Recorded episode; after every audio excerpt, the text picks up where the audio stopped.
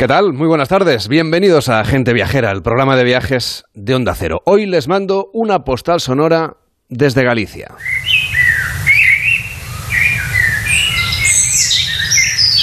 Por estos bosques paseaba en su infancia Estereiros. Estoy convencido de que mientras miraba los árboles, rememoraba alguno de los parajes de sus libros de cabecera, los versos de Rosalía de Castro, el drama de Cumbres Borrascosas y los relatos de doña Emilia Pardo Bazán. La condesa de Pardo Bazán fue una precursora del periodismo. Además fue ensayista, editora, catedrática y pionera del naturalismo en España. Una mujer activa y comprometida, como Esther. Y mientras escribo esto sobre doña Emilia, no puedo dejar de ver paralelismos con el legado de Estereiros, la jefa, la creadora de Gente Viajera, la directora de este programa durante décadas y la persona de mayor influencia en la información turística en nuestro país. Amante de la naturaleza, como doña Emilia, Esther también supo ver hace décadas que había que proteger el planeta. Ya en las primeras ediciones de Gente Viajera hablaba de la sostenibilidad, figúrese usted, a principios de la década de los 90, dos años antes de la cumbre de la Tierra de Río de Janeiro y cuando nadie hablaba de calentamiento global. Entonces, Esther ya defendía en la radio la necesidad de proteger los parques nacionales de nuestro país y los espacios únicos que con el tiempo serían reserva de la biosfera. Esther creó gente viajera cuando en España el turismo lo hacían los extranjeros que venían a nuestro país. Los españoles como mucho lo que hacían era veranear, pero viajar fuera, viajar fuera solo viajaban cuatro. Y Esther se dispuso a conseguir que al menos pues viajaran ocho. Y decidida como es ella, propuso crear un espacio dedicado a los viajes en la radio pública, a divulgar y conocer el mundo para contarlo. Y así nació Gente Viajera.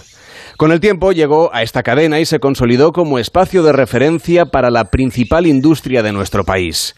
El caso de este programa, estoy convencido, será estudiado durante décadas en las universidades, un espacio especializado con audiencias de programa generalista, un programa que ha sabido balancear el gusto por conocer el mundo y divulgar la historia, la gastronomía y la cultura, pues con el rigor y la credibilidad de la información económica que acompaña una actividad tan relevante en España como es el turismo. El mérito de crear algo se reserva exclusivamente a las mentes de quienes lo ponen en marcha. Y ese mérito es eterno. Estereiros ha sido pionera en la información turística, ha sabido mantener en antena su programa durante décadas, contra viento y marea, a prueba de crisis económicas, adaptando los contenidos a las nuevas tendencias y sorteando incluso los cambios en el accionariado de esta cadena. Y ese mérito es solo suyo. Es suyo y de nadie más. Así que habrán notado a estas alturas que en esta temporada de gente viajera va a haber algún cambio. El más relevante es que Esther va a dedicar más tiempo a su familia. Este oficio, el nuestro, el de la radio, es muy absorbente, exige mucha dedicación y mucho sacrificio. Un sacrificio compartido con la pareja, con los hijos, con los amigos. Y la verdad es que la radio se lo queda casi todo, y eso no siempre es justo. Por eso Esther va a cuidar más de los suyos, con el mismo empeño y dedicación desinteresada con el que ha ayudado a tanta gente en estos años de radio. Pero Esther, como saben los oyentes, es una mujer activa e incansable. Ni en las peores circunstancias ha aplazado su cita ante el micrófono y ante la audiencia de gente viajera. Esther es un activo fundamental de esta cadena y por eso va a mantener sus vínculos con ustedes, los oyentes, y con la industria del turismo. Esther va a estar en su programa. El programa que ella creó en 1990 y que por justicia y mérito le corresponde. Va a ser un lujo, se lo digo de verdad seguir escuchando su fino análisis y contar con ella como guía y como inspiración. Les pido que sean pacientes porque pronto van a poder escucharla aquí, en la radio, en Gente Viajera, analizando la actualidad turística. Mientras tanto, pues aquí seguimos el resto, viajando desde la radio para acompañar a los oyentes, a los oyentes de Esther, que son los oyentes también de esta cadena. En este rincón de Galicia, desde donde les mando hoy esta postal sonora, se refugiaron hace siglos otros grandes viajeros, los celtas. De su estirpe nació Esther y esa ascendencia bretona ha impregnado su vida y de paso la vida de quienes la escuchan cada fin de semana en Gente Viajera. Esther ha viajado por todo el mundo y lo ha hecho por ustedes, por los oyentes, movida por su enorme curiosidad y sensibilidad periodística.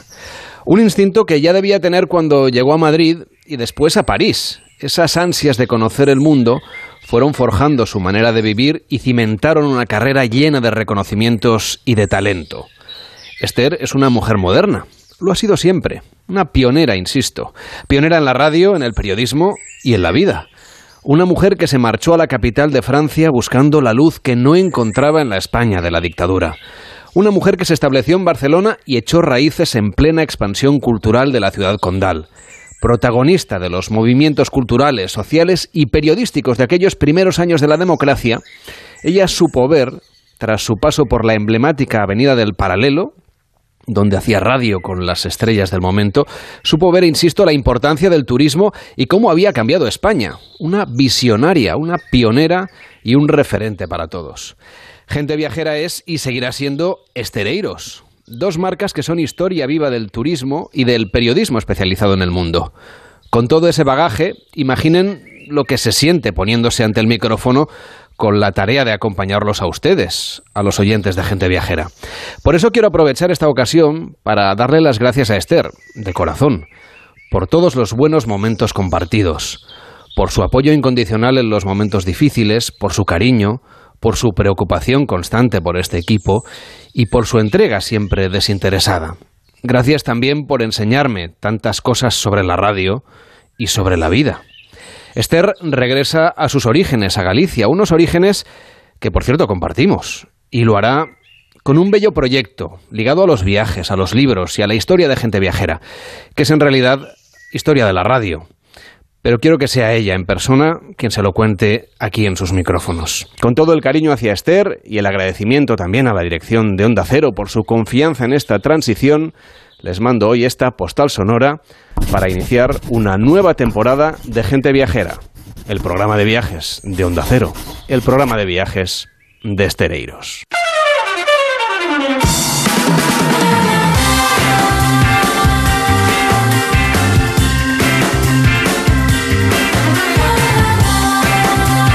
Y aquí estamos arrancando una nueva aventura en la radio a las 12 y 13, las 11 y 13 en Canarias, una nueva temporada en Gente Viajera con los compañeros habituales de viaje, las voces que ustedes conocen y que son enseña de este programa. Víctor Herranz, ¿cómo estás? Muy buenas tardes. Muy buenas tardes, Lamelo. Lorena Pérez Manchillas, ¿cómo estás? Muy buenas tardes. Muy buenas tardes, Lamelo. Y Enrique... Fenomenal, encantada de volver a Gente Viajera, un año más. Y Enrique Domínguez Uceta, ¿qué tal el verano? Muy buenas tardes.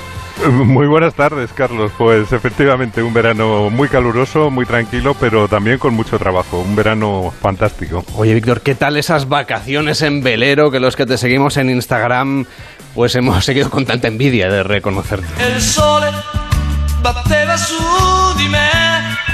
Pues la verdad es que una delicia, la Melo, como bien sabes, navegar en el Mediterráneo en verano es un auténtico lujo y sobre todo si recorres pues esas costas italianas de Costa Malfitana, Chilentana en la campaña o esas costas de Croacia, en Dalmacia, entre la región de Zadar y Split por el Parque Nacional de Cornati. Eso sí, siempre al levante del continente, por aquellos atardeceres tan maravillosos que caen sobre el mar, temperaturas más suaves gracias a los distintos vientos que, que bueno, que predominan en esa zona, que como son la tramontana y el maestral, que son más fresquitos, y bueno, pues disfrutando de playas recónditas, sin masificaciones. Los restaurantes era la cocina del barco, o sea que tampoco teníamos que hacer ninguna reserva y viendo pues esas calas y esas islas desiertas de, de Cornati que son una auténtica delicia. Pero ya estás aquí en la radio, ¿eh? Oye, es Ya un estamos. viaje que has recorrido por ahí parte del Mediterráneo. Eh, ¿Es muy caro? Me parece que no, ¿no? No, no, la verdad es que no. Te diría que es hasta, hasta barato, más que otro tipo de vacaciones, ¿no? Ya que el barco, pues como si fuera tu camper, es tu propio vehículo, es tu casa, es tu restaurante, es tu deporte, es tu ocio. Y bueno, y siempre y cuando tengas los, los títulos correspondientes, pues es aún más barato. Si no, bueno, también, o a veces por comodidad, puedes contratar un capitán o un skipper y bueno, pues eh, navegar tranquilamente con una copita de, de cava o un, un vinito blanco. Y es cierto que es un viaje idílico. Hemos visto las fotos que has colgado en Instagram, pero bueno, me imagino que habrá situaciones, habrá recomendaciones que habrá que tener en cuenta. Algún momento difícil, ciertas precauciones extra. ¿Cómo se organiza un viaje en velero con o sin el título de navegación? Bueno, pues lo principal es tener clara la ruta que queremos hacer, cómo queremos hacerla y cuántos días tenemos, ya que debemos entender que las prisas en el mar son malas y debemos tener siempre pues un respeto, no miedo, pero sí respeto, ya que dependes un poco del viento y vas bastante, bueno, pues mucho más relajado, ¿no? No es, no es un viaje que vaya rápido, es un viaje de, de paciencia, de disfrutar, de, de encontrar los vientos, de, de aprovechar los momentos. Bueno, es una cosa que va a otro ritmo, ¿no? Tienes que anteponer además siempre la seguridad, sobre todo a, las, a los momentos importantes como eh, al echar el ancla, a entrar en el puerto. eh, la cosa bonita es que siempre hay cosas que descubrir y aprender. El mar nos pone a todos al mismo nivel, no hay quien sepa más ni quien sepa menos. El día que coges el barco, ahí todo el mundo está aprendiendo algo. Importante, eh, una buena tripulación que colabore con, con todas las tareas, llevar poco equipaje, ya que hay poco espacio en el barco, hacer una buena compra, reducir el consumo de agua, que eso también nos, nos hace ser conscientes un poco de, de los gastos, y sobre todo controlar el parte meteorológico que nos puede salvar la vida. Bueno, pues eso es lo que tenemos que tener en cuenta si nos vamos a embarcar, porque los veleros eh, siguen ahí disponibles. Hay mucha gente que ahora en septiembre, en octubre todavía aprovecha para hacer unas vacaciones de este tipo. Y oye, Víctor, aparte de descubrir sitios maravillosos y de disfrutar de la navegación a vela, a ver, ¿qué descubrimiento has hecho en estas vacaciones por el Mare Nostrum? Bueno, pues sinceramente lo primero es que si no pescas nada durante un día y quieres cocinar algo de pescado y estás lejos de la lonja, siempre puedes abarloarte a un barco de pesca, hablar con el marinero y comprar pues pescado más fresco aún todavía que el de la lonja. Y por otro, pues esto es un proyecto que hemos hecho desde que vamos navegando hace un par de años eh, por el Mediterráneo y hemos decidido aprender a no juzgar a las personas, ni a nosotros mismos ni a nadie. Es una cosa un poco difícil porque si lo piensas bien estamos continuamente juzgando todo, la ropa que lleva la gente, cómo se visten, cómo, cómo hacen, cómo se comportan. Entonces, un esfuerzo personal de no juzgar a la gente. Pues eso está muy bien. Oye, por cierto, otra cosa que he descubierto. ¿Sabes cuál es la raza de perro típica en esa parte de Croacia que hemos navegado, la de Dalmacia? Pues ni idea. El dálmata. Ah, claro, por eso lo de la costa dálmata. Vale, vale. Oye, ¿quién no ha hecho unas vacaciones eh, así tan espectaculares como las tuyas, Víctor? Porque la hemos estado escuchando todo el verano en la terraza con Nacho Arias. Es Lorena Pérez Mansillas, que ahora nos lleva a Ávila. Oye, Lorena, ¿qué haces vestida de esa guisa, con ese vestido túnica de brocados y mangas largas acabadas en pico? Y, y- Pues y eh, lo vais tocado. a entender enseguida, Lamelo. Mm, sígueme. Venga, vamos a hacernos paso entre... A, a ver, perdone, perdone. Eh, caballeros, damas de alto copete, vestidas con brocados como yo misma he visto hoy. Tres magníficos dragones. Mira, escucha cómo rugen. Y, y- y ojo, cuidado con la llama, Lamelo. Que Ah, te sí. quemas el tupe, que tú llevas el tupe ese muy fino. A ver, seguimos andando entre herreros, entre panaderos, malabaristas, percusionistas, juglares, magos, cetreros, guardianes de picas, cristianos, judíos y musulmanes y por supuesto los afamados esbandieratori, que dirás tú. ¿Y esos quiénes son? Pues no son otra cosa que los abanderados que van agitando estandartes. Todo este gentío alegre conforma las jornadas medievales de Ávila, una festividad pagana que alcanza sus bodas de plata con aspiraciones de convertirse en fiesta de interés turístico nacional. Pues con semejantes mimbres, hombre, merecido sería ese reconocimiento. Sonsoles Prieto, teniente de alcalde de Empleo, Industria, Comercio y Turismo de Ávila. ¿Qué tal? Muy buenas tardes. Muy buenos días, días. ¿Qué ganas tienes de que pase el tiempo, Lamelo? De verdad que sí. ¿Cuál es el ambiente que vamos a, a vivir en Ávila estos días y cómo se ha engalanado la ciudad para esta ocasión?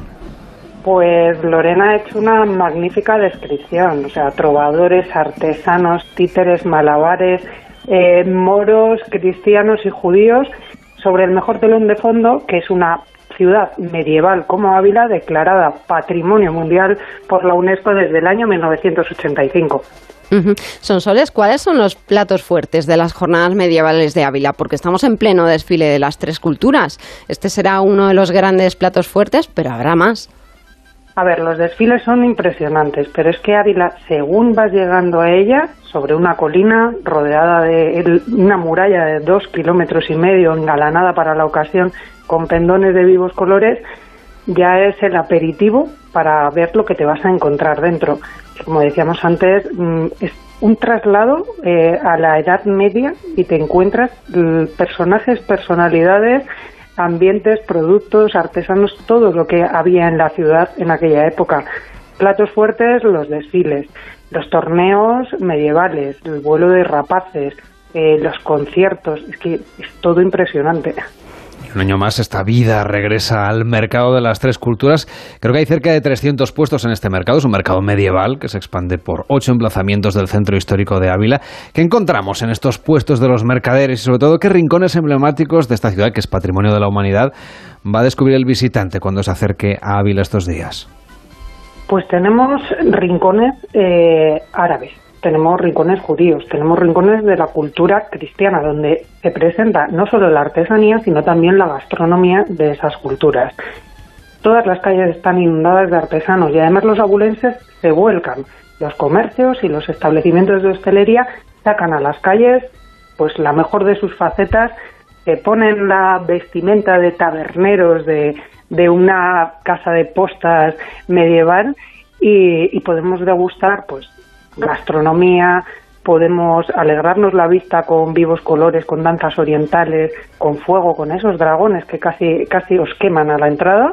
Y, y la verdad que no hay un rincón de la ciudad, no hay un rincón del, del casco antiguo de Ávila donde no huela a medieval. Aunque ya has dado un pequeño adelanto en una feria medieval para que sea perfecta, como lo es esta de Ávila, no se puede prescindir de espectáculos medievales. No sé cuáles destacarías, porque a mí me tiene alucinada el gran torneo medieval a caballo. Bueno, el gran torneo medieval se hace en el atrio de San Isidro. El fondo son las piedras escarpadas de canteras de las que se sacó la piedra para reconstruir la muralla. Y un poquito más arriba está la propia muralla. El marco es inigualable, lo llamamos un atrio y, y realmente es un atrio para observar este torneo. Y ahí los caballos y los arduos caballeros eh, luchan a caballo, con picas, con espadas y viven, un- recrean un verdadero duelo medieval. Además ahí tenemos vuelo de rapaces. O sea, se hace un espectáculo maravilloso con las rapaces, eh, sobrevolando, se hace partícipe al público para que accedan a la pista y es impresionante. Pero es que hay espectáculos, Lorena, mm, en cada rincón. Simultáneamente hay tres puntos es- escénicos funcionando y todas las calles y plazas del mercado con otras tantas actuaciones de mm, malabares, de los abanderados que nos comentabas antes, de música medieval. Es un no parar. Pues sí, siempre hay buenos motivos para ir a Ávila, estos días más todavía, porque vamos a viajar en el tiempo. Son Soles Prieto, teniente de alcalde de Empleo, Industria, Comercio y Turismo de Ávila. Gracias por estar en este estreno de la temporada de Gente Viajera. Hasta la próxima. Hasta la próxima, pero nos vemos en el mercado, ¿eh? Y tanto, claro que sí. Por cierto, Lorena, ya te dejo que te pasees a ver si encuentras algo que te guste en el mercado. Voy vestida preciosa y aquí siempre hay maravillas con las que quedarse.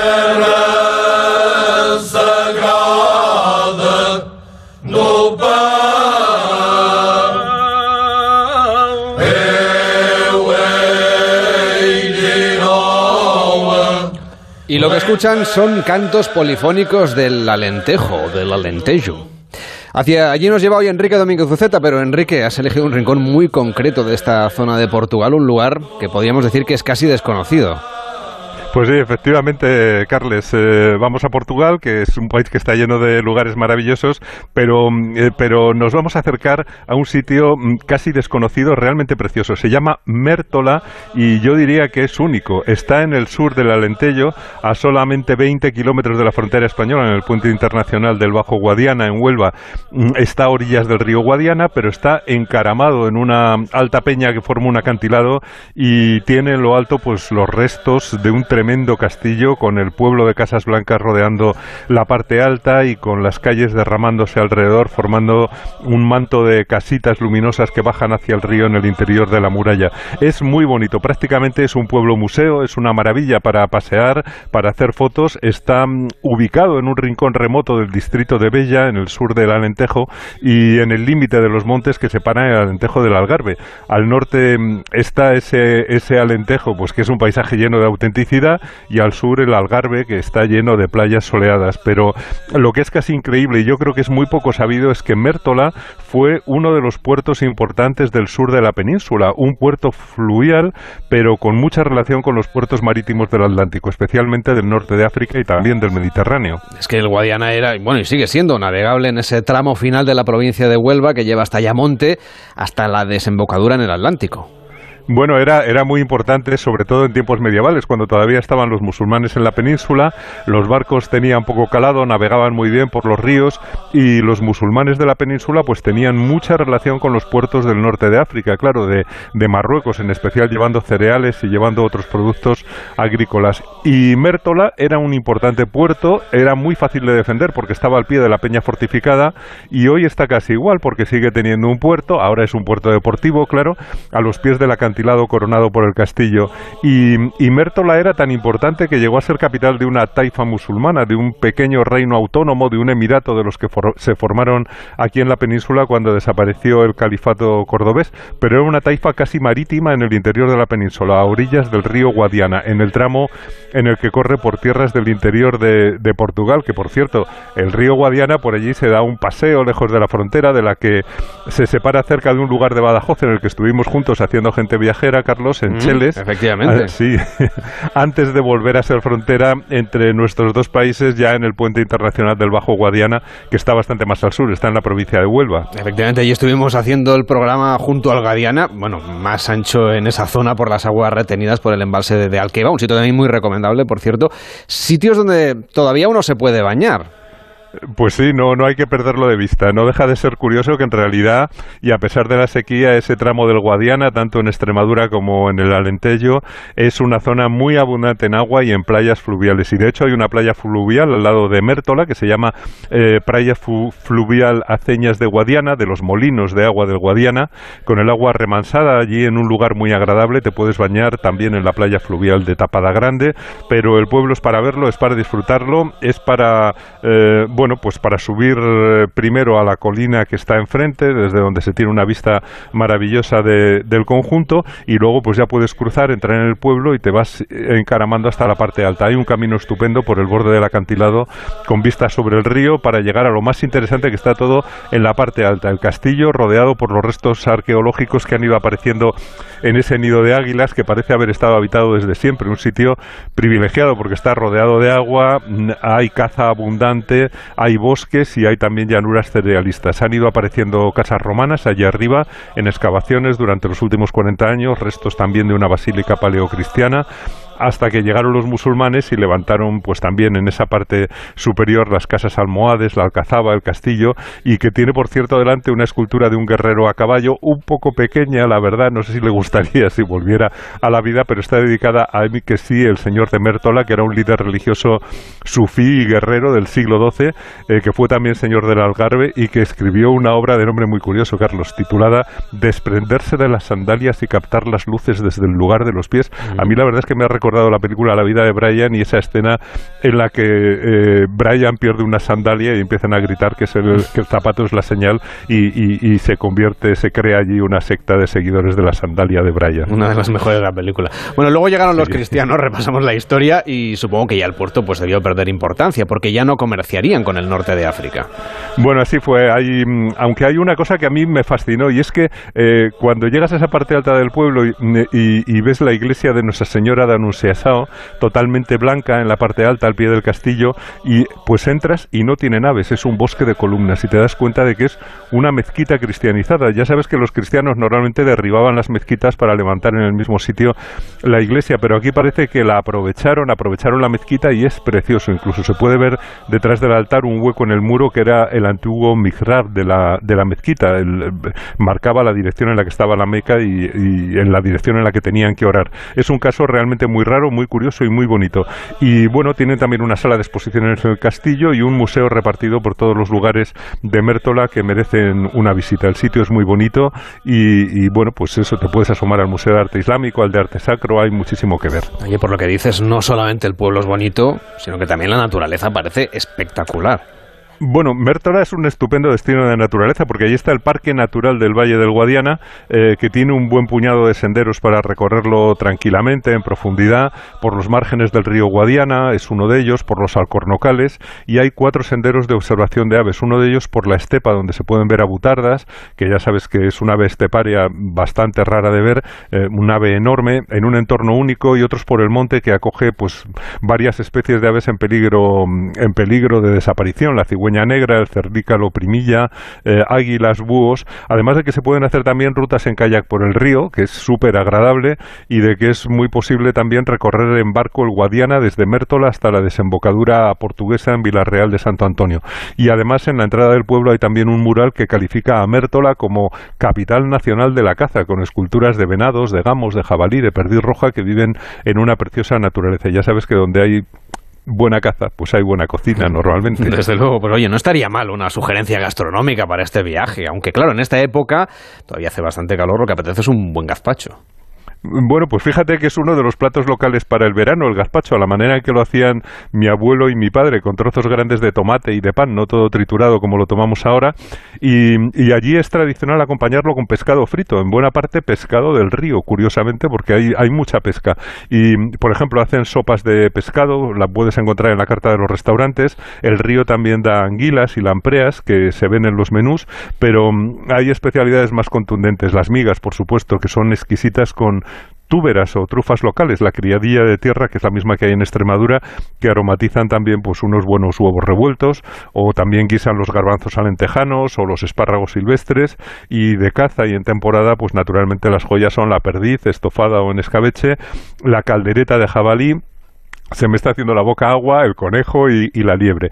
Pero bueno, no, fíjate, no, no quería despedirme de Mértola sin mencionar la mina de Sao Domingos, que fue una mina que dio mucha riqueza al pueblo en el siglo XIX y en el XX y que ha dejado unos interesantes restos industriales, unas tierras de colores, un lago industrial de agua que, bueno, no es, no es buena para el baño, pero deja unos colores en los bordes, realmente unos arcoíris de las, de las tierras minerales verdaderamente impresionantes. Y todo eso pues se puede visitar siguiendo la ruta del mineral y muy cerca pues tiene también una playa fluvial de aguas limpias, impolutas, preciosa, tranquila, vigilada, de arena blanca con sus chiringuitos, con sombras de árboles para darse un buen baño que yo creo que todavía estamos a tiempo. Bueno, pues tiempo para escaparse a Mértola en el sur del Alentejo portugués, muy cerca de nuestra frontera con Huelva y en otra parte de la frontera con España, con Extremadura, pues nos vamos a ir por allí enseguida, Extremadura justamente. Te pido Enrique que te quedes con nosotros un momentito que enseguida volvemos. ¿Te parece? Pues encantado, es un placer. Hacemos una pausa en Gente Viajera y a la vuelta nos vamos a las Urdes. WhatsApp 699 464 666 para disfrutar de tu día necesitas el mejor descanso. Ahora en el Corte Inglés tienes un 50% de descuento en las mejores marcas de colchones, el mejor asesoramiento y financiación de hasta 12 meses sin intereses. En Hipercor y el Corte Inglés en tienda web y app. Aprovecha los últimos días. Financiación ofrecida por Financiera el Corte Inglés y sujeta a su aprobación. Consulta condiciones en elcorteinglés.es.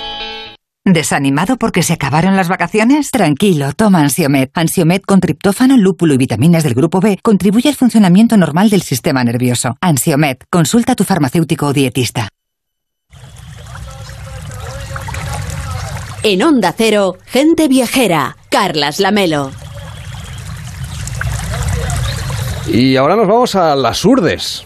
Un territorio extremeño especialmente castigado este verano por los incendios, pero pese al fuego, la mayor parte de su territorio está intacta y exuberante en estas últimas semanas del verano. Conviene recordar, Enrique, que esta comarca tiene más de 450 kilómetros cuadrados.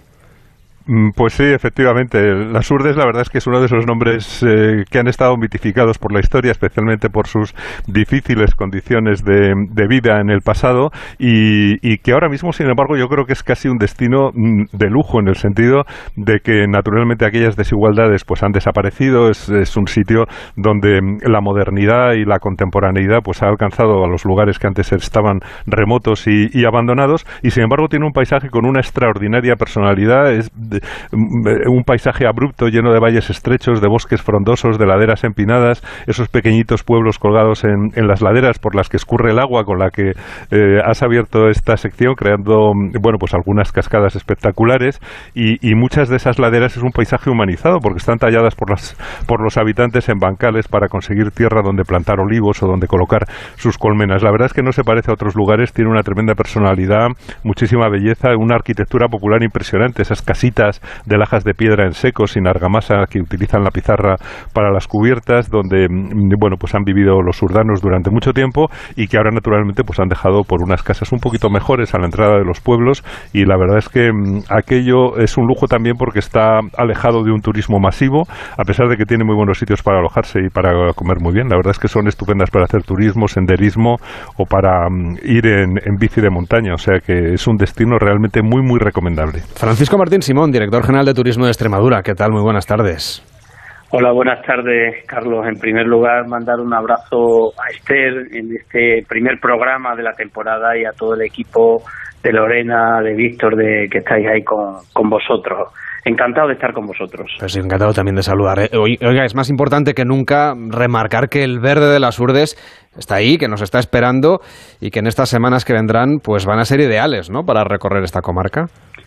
Bueno, pues sí, precisamente el otro día estábamos allí con todo el sector turístico, casi 100 personas de toda la región, presentando la campaña Recupera el poder de soñar.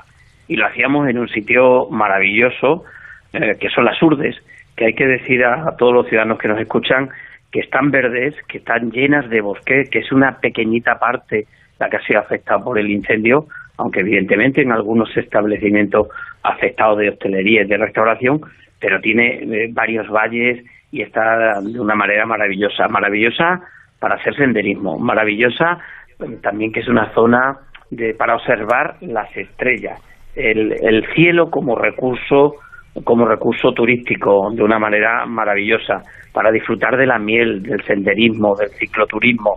En definitiva, eh, las urdes están a la espera de todos los viajeros de España a que puedan eh, recuperar ese poder de soñar, de recuperar experiencias de niños infantiles, de sabores, de olores y sobre todo de, disfrutar de su gente, de disfrutar de los bosques, de disfrutar del cielo estrellado y de disfrutar de la autenticidad de este microdestino. Y no es accidental, imagino, esa elección para hacer la presentación de la campaña. Pues no, no, no. Eh, queríamos. Mira, es que muchas veces cuando se da el número, lo que hay que ver es que están personas detrás.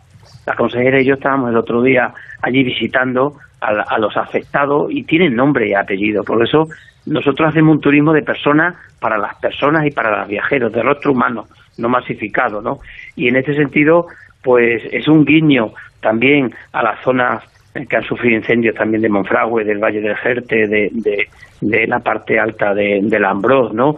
Es un guiño al mundo rural, es un guiño a un modelo turístico que estamos impulsando en Extremadura de, de nuevos productos turísticos, como por ejemplo es, eh, es el astroturismo, que ahora el, el, próximo día 23 em, vamos a tener una retransmisión del amanecer desde el dolmen de Magacela por internet para todo el mundo, ¿no? Además ahí estamos asesorados por el eh, por el Instituto Astrofísico de, Canarias que asesora toda la estrategia de Buenas noches y, y ese ese es esa opción del turismo rural de, de, esa red de miradores, de 22 miradores celestes que tenemos en toda la comunidad, o, o de seis senderos nocturnos, o este evento que vamos a tener el próximo día 23, 23 eh, precisamente con el equinoccio de otoño, eh, cosas nuevas, recursos nuevos que estamos poniendo en marcha en, estos siete años, Extremadura como, como va a ser también eh, algo que te voy a dar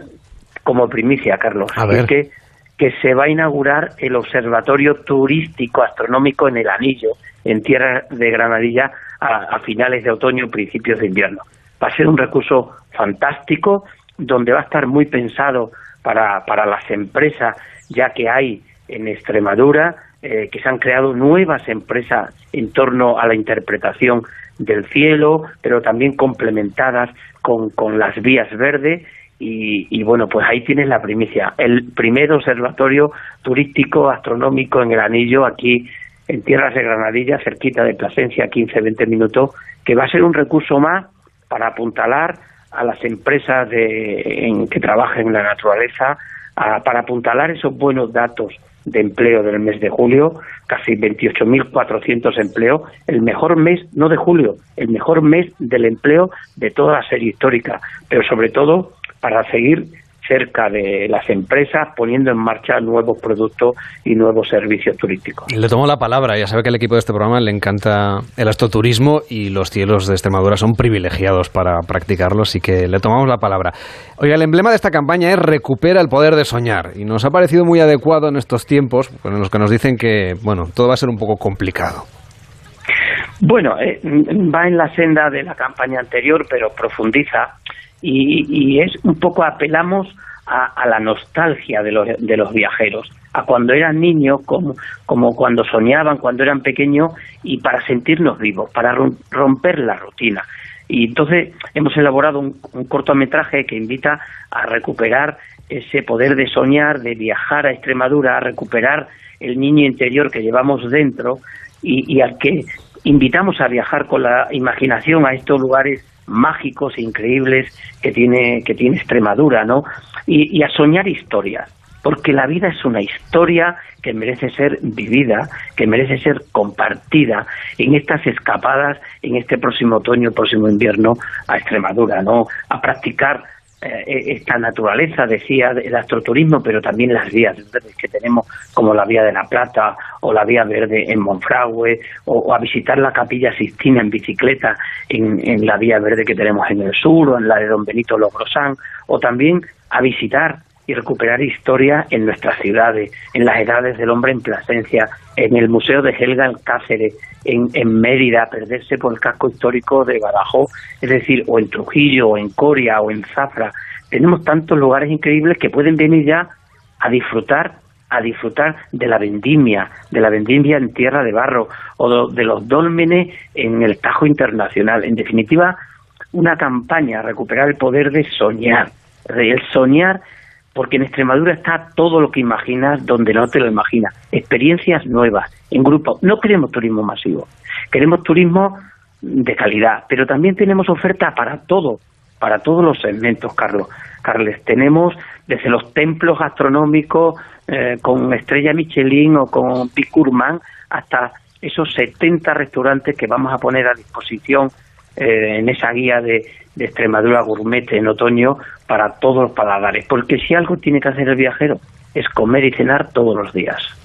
Bueno, yo aprovecho también para saludar a Francisco Martín, al director general de Turismo de Extremadura, y a recordar también la última vez que, estuve por las Urdes, que estuvimos naturalmente con estereiros eh, trepando por las calles de, los pueblos más encaramados en, las montañas, y quería felicitarle por esa campaña de promoción de Extremadura. He estado viendo el vídeo en el que aparecen imágenes de enclaves del Patrimonio Mundial UNESCO como Cáceres o Mérida, ciudades con pueblos con importantes conjuntos conjuntos monumentales como Badajoz, Plasencia, Trujillo o, Medellín. ¿Qué, puede proponernos para descubrir el patrimonio extremeño en las próximas semanas, Francisco? Bueno, pues yo puedo proponer en primer lugar eh, toda esta ruta por los cascos históricos y los museos y las fiestas de Extremadura. O sea, eh, el turista tiene que vivir el patrimonio edificado, nuestros cascos históricos que son fantástico. El casco histórico de Trujillo, eh, además como eh, eh, escenario junto con Cáceres de, de, Juego de Tronos, o también el de Plasencia, por esas calles visitar las edades del hombre, o como no, el de Coria o el de Zafra, la Plaza Chica, la Plaza Alta, o de Llerena. Llerena tiene un patrimonio recuperado, que es la Atenas, la Atenas extremeña, o por qué no también Valencia de Alcántara o Olivenza. Olivenza que te, eh, por, su, por sus murallas, por su casco histórico o, o, Badajoz, ¿no? Por lo tanto, yo invitaría a vivir el patrimonio, pero con, con un sentimiento también de vivir las fiestas. Mira, vamos a tener ocho o nueve fiestas ahora en otoño e invierno que, que, te fundes con la gente, porque, porque lo principal es la gente, la gente es lo, lo más importante, ¿no? Y yo invitaría también, como no, a, visitar esos museos, el, Museo de Helga, que le conoces, que, que nos posiciona como eh, a Cáceres y a Extremadura como un destino, un, destino de arte contemporáneo a nivel europeo. O sea, es que Extremadura tiene sitios de referencia europeo, ¿no? O el Meillac en Badajoz, o el museo el museo también en, en Plasencia de eh, etnográfico, o tantos museos con identidad en Extremadura. Yo hago una propuesta de, de, de escapadas de dos, tres días, pero también a ese target de, viajeros ya mm, senior, eh, que está jubilado y que dice, me voy cuatro o cinco días por el corredor UNESCO de Extremadura, desde la Siberia, pasando por Guadalupe, Monfragüe, Tajo Internacional, ese corredor de cuatro destinos UNESCO eh, que es único en España, ¿no? Con continuidad territorial. Unas propuestas mágicas. Francisco Martín Simón, director general de Turismo de Extremadura, gracias por acompañarnos y hasta la próxima. Muy buenas tardes. Buenas tardes y os espero el 23 de septiembre en esa retransmisión del amanecer desde el Dolmen de Magacela. Nos lo apuntamos. Enrique, que tengas también un feliz sábado. Mañana nos llevas de viaje a Nueva York en otoño. Hasta mañana. Pues hasta mañana.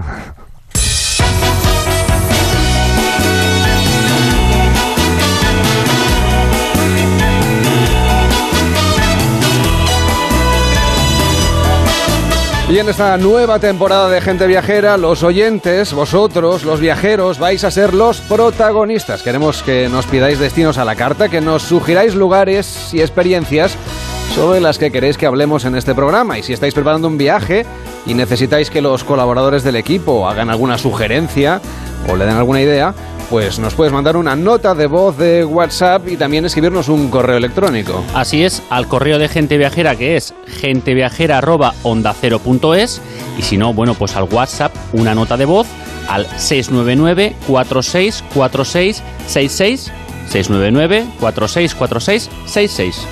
Hola, buenos días. Eh, soy María de Madrid. Eh, ya estamos todos de vuelta de vacaciones y con ganas de volver a ver vuestro programa para que me animéis, que tengo un poco de depresión de volver de vacaciones. Me ha quedado un destino pendiente y, os pediría, si os apetece y podéis hacerlo, a ver si algún día mm, hacéis algún monográfico de, esa, de esa ruta, de ese, de ese viaje. El viaje es a Vietnam. Es un viaje que tengo pendiente y me encantaría que por favor me dierais información para que, me anime, para que me anime y, y además para que viaje con vosotros, ya que me queda mucho para volver a las vacaciones otra vez. Que mucha fuerza, muchos ánimos y espero seguir oyéndos. Adiós y gracias. Pues muchísimas gracias. 699 46 46 Ya se lo puede guardar en la agenda. 699 46 46 66, el WhatsApp de Gente Viajera. En Onda Cero, Gente Viajera, Carlas Lamelo. Y acabamos de empezar septiembre, un mes ideal para irse a la playa, si usted tiene la suerte de poder elegir, pues esas escapadas y vacaciones cuando la mayoría ya hemos regresado, pues es un enorme placer. Así que les vamos a dar un par de ideas para disfrutar de las aguas cristalinas, por ejemplo, en Calamillor, en la costa este de Mallorca. Vamos a situar a los oyentes dónde está exactamente este rincón tan especial, Víctor. Bueno, pues la menos, si tomamos un mapa de la isla, ya sabes que como marinero me encanta la cartografía, podemos trazar un triángulo entre Cap de Pera, Artán el interior y el Parque Natural de la Península de Levant. Es en esta zona donde vamos a disfrutar del buen clima, de las aguas cristalinas, de la gastronomía marinera y sobre todo de la naturaleza, y te lo digo con conocimiento de causa, que muchas veces se ha el ancla. fuera de la Posidonia, es siempre importante cuidar de la Posidonia. Un destino compartido entre los municipios de Son Servera y San Llorenç de Escardassar, y tomen nota del nombre de alguna de sus maravillosas playas, Cala Millor, Sacoma, Chillot, Calabona, San Marjal, Port Roig, Esribel y Es Ratjolí. Pues Maravilloso. Nos acompaña Colau Bordal, que es concejal de turismo de San Llorenç de y presidente del Consorcio de Turismo de Son Sarvera y San Llorenç, el consorcio de Cala Millor. ¿Qué tal? Muy buenas tardes. Muy buenas tardes. Para ustedes, lo primero es recordar a los oyentes que la temporada continúa. Continúa y que se puede volver a la playa si uno ya tiene la suerte de ir, que, que ahora podemos ir. Y si nos podemos escopar, pues también. ¿Qué tal les ha ido, por cierto, julio y agosto? Pues bien, podemos decir que en general bastante bien. ¿eh? Estamos a los niveles de, de prepandemia, incluso superando en algunos momentos.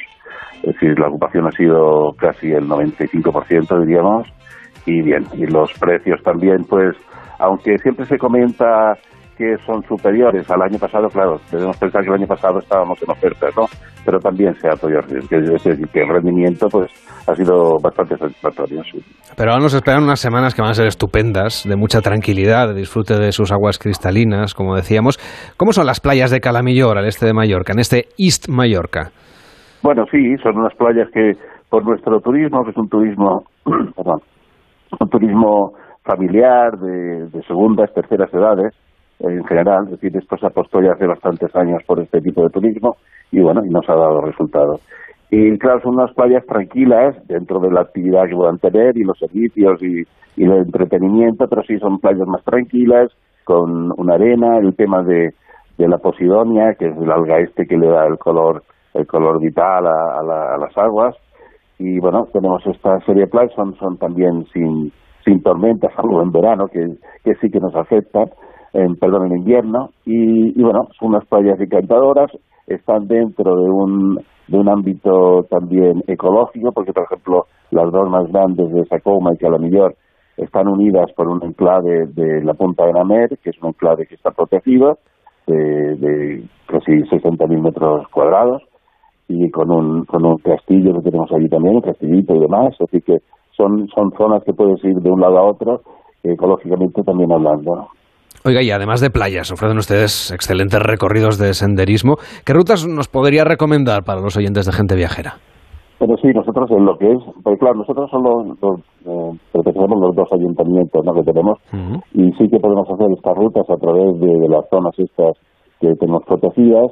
Después por la parte posterior tenemos también zonas de montaña, como semi-montaña, que también hay unas rutas especificadas. Tenemos la, la Vía Verde, que es una ruta que nos va desde el norte noreste de la isla hacia, hacia San Lorenzo que son unas rutas que tanto vas por el, por el interior como, como por la costa y puedes ir a, través de la antigua vía del tren y entonces puedes recorrer desde 10 kilómetros hasta 100 kilómetros, atravesando pues pueblos pequeños, costa y demás.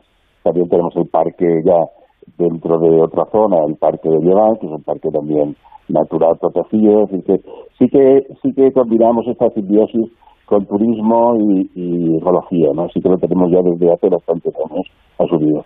Oiga, y tienen ustedes un proyecto, ahora que hablábamos de ecología, un proyecto que es pionero para adaptarse al futuro, se llama Life Adapt Calamillor y ha sido seleccionado nada menos y financiado que por la Comisión Europea. ¿Cómo se preparan ustedes para los próximos tiempos? Bueno, nosotros ya estamos estamos en proceso, porque esto yo creo que en parte nos lo han dado por el trabajo que llevamos haciendo desde hace ya seis o siete años, pues claro, nosotros tenemos una playa que es la de Calamillas, que sí, cuando nos vienen las tempestades de invierno y demás, es una playa urbana, y sí que eh, se produce un proceso de, erosión en un 15% de la playa. Y claro, ya desde hace años venimos estudiando a través de la Universidad de, Baleares, de, la, de Cantabria, que es uno de los punteros de, de España. Y claro, yo creo que a, través de estos trabajos que, que, hemos, que hemos ido haciendo y también de que es una de las playas más motorizadas del, Mediterráneo, es decir, está estudiada desde hace 20 años, por lo que son sus corrientes, eh, el nivel de arena, la posición y demás, ¿no? Yo creo que eso, el impulsar, el haber impulsado ya desde hace años este tema, pues claro, es un, es un tema que nos preocupa y sobre todo en el proceso, y nosotros a lo mejor ya estamos jubilados, pero si nuestros hijos y nietos tienen que seguir viviendo. Pensar que nosotros el, el 75% de las personas viven directamente del turismo y el otro 25% casi es, es, construcción y demás, es decir, que y, claro, es a través de, de, reforma de hoteles y demás. Es decir, que sí que tenemos que salvaguardar este futuro inmediato y posterior que, nos queda ahí. Y claro, estamos bastante preocupados en esto. Al playa urbana, pues que, tenemos que hacer algo. Y esto es que nos ha venido, este el proyecto, pues no es un proyecto que es a nivel a nivel europeo va a ser la muestra eh, del estudio que se pueda producir en a través de, todo el proceso de erosión y demás que, hay en, el Mediterráneo y que podremos exportar a este, este, este proyecto a otros países. Aquí también podemos hacer turismo deportivo, se puede practicar el buceo, la natación en aguas abiertas, el surf y el golf, que he visto que tienen ustedes instalaciones por ahí. Sí, bueno, todos tenemos un producto también. Es decir, eh, todo esto, eh, el consorcio también tiene la marca IS Mallorca, y aquí se que englobamos también una serie de proyectos como es el IS Mallorca Cup, que son torneos de fútbol, tanto femeninos y, masculinos, de sub-16, sub-14 sub-12, que se con más de 100 equipos por, torneo de todo el mundo. Y la última vez en abril nos vinieron casi 20, de 20 países ese es el, después tenemos también el Is Mallorca Golf, que es un, son cuatro golfs eh, que se han juntado y que promocionamos conjuntamente.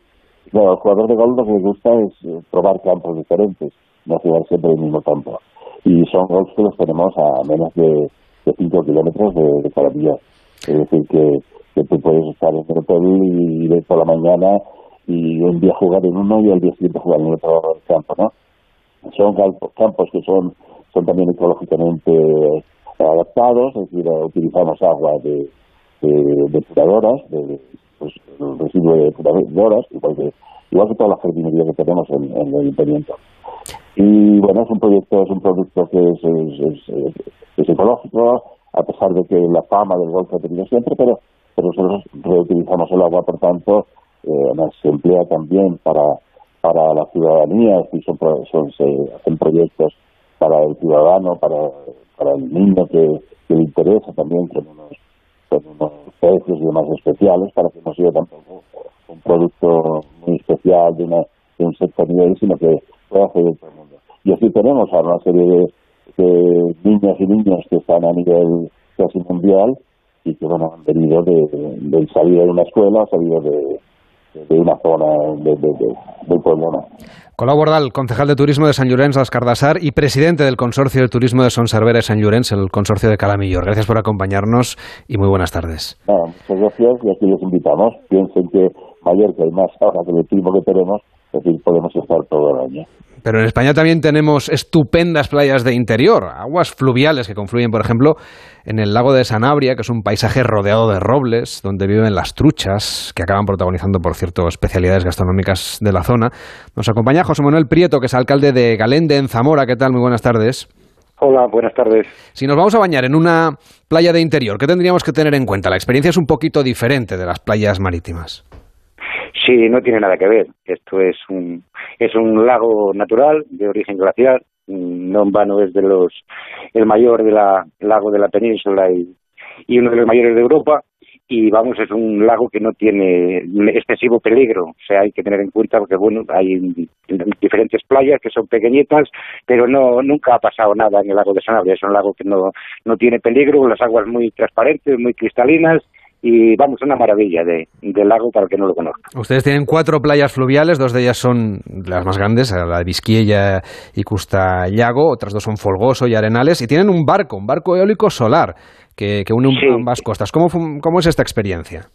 Bueno, el barco eólico solar se montó en, en, el lago en el 2011, creo que fue, y bueno, pues es un buque no, no contaminante, eh, por tanto el sede eólico solar pues mm, va despacio, no se va contemplando pues todos los alrededores del lago desde otra desde otra perspectiva, incluso para los nativos de aquí, pues llama la atención contemplar desde dentro del lago y es muy importante porque no, no hay muchos en, en, en España de, de, esas características y es una experiencia importante y muy llamativa de cara, de cara al turismo. José Manuel Prieto, alcalde de Galende, en Zamora, gracias por acompañarnos y por invitarnos a esa playa fluvial. Muy buenas tardes. De nada, gracias a ustedes. WhatsApp 699-464-666. La alfabetización mediática e informacional de hoy decide el futuro. Si eres docente, no te puedes perder el encuentro Mentesami el próximo 1 de octubre en los cines Kinépolis de Madrid, presentado por Elena Resano y Juan Rabonet, y con expertos que os inspirarán y compartirán herramientas prácticas para responder a este reto educativo. Inscríbete de forma gratuita a partir del 14 de septiembre para asistir presencialmente en mentesami.org. Te esperamos. Fundación A3 Media. Acercamos a niños y jóvenes el valor de la comunicación. Para disfrutar de tu día necesitas el mejor descanso. Ahora en el corte inglés tienes un 50% de descuento en las mejores marcas de colchones, el mejor asesoramiento y financiación de hasta 12 meses sin intereses. En Hipercor y el corte inglés en tienda web y app. Aprovecha los últimos días. Financiación ofrecida por financiera el corte inglés y sujeta a su aprobación. Consulta condiciones en elcorteinglés.es.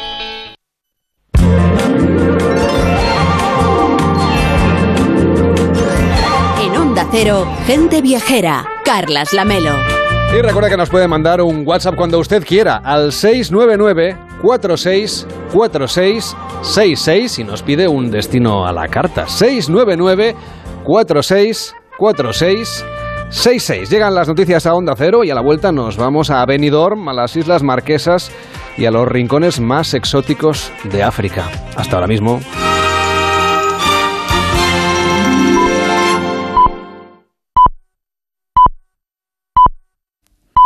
La una, mediodía en Canarias.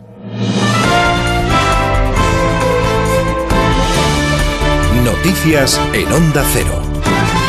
Buenas tardes. Volvemos a Sevilla, donde el presidente del Gobierno, Pedro Sánchez, participa en el primer acto de campaña El Gobierno de la Gente. Ha visitado además el líder del Ejecutivo el proyecto de ampliación del metrocentro de la ciudad andaluza. Se ha dado además un paseo por el barrio de Pino Montano, donde ha sido recibido con gritos y con pitadas. Nos vamos hasta ese punto de la capital andaluza con Jaime Castilla. Acaba de empezar a hablar el presidente. Jaime, buenas tardes.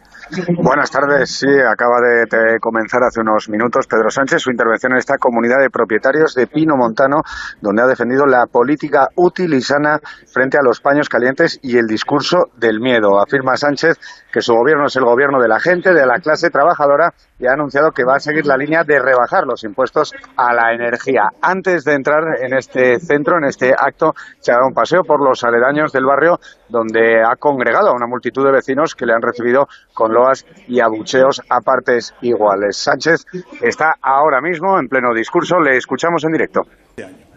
Y hemos hecho algo muy importante también. Antes lo comentaba Antonio y Juan.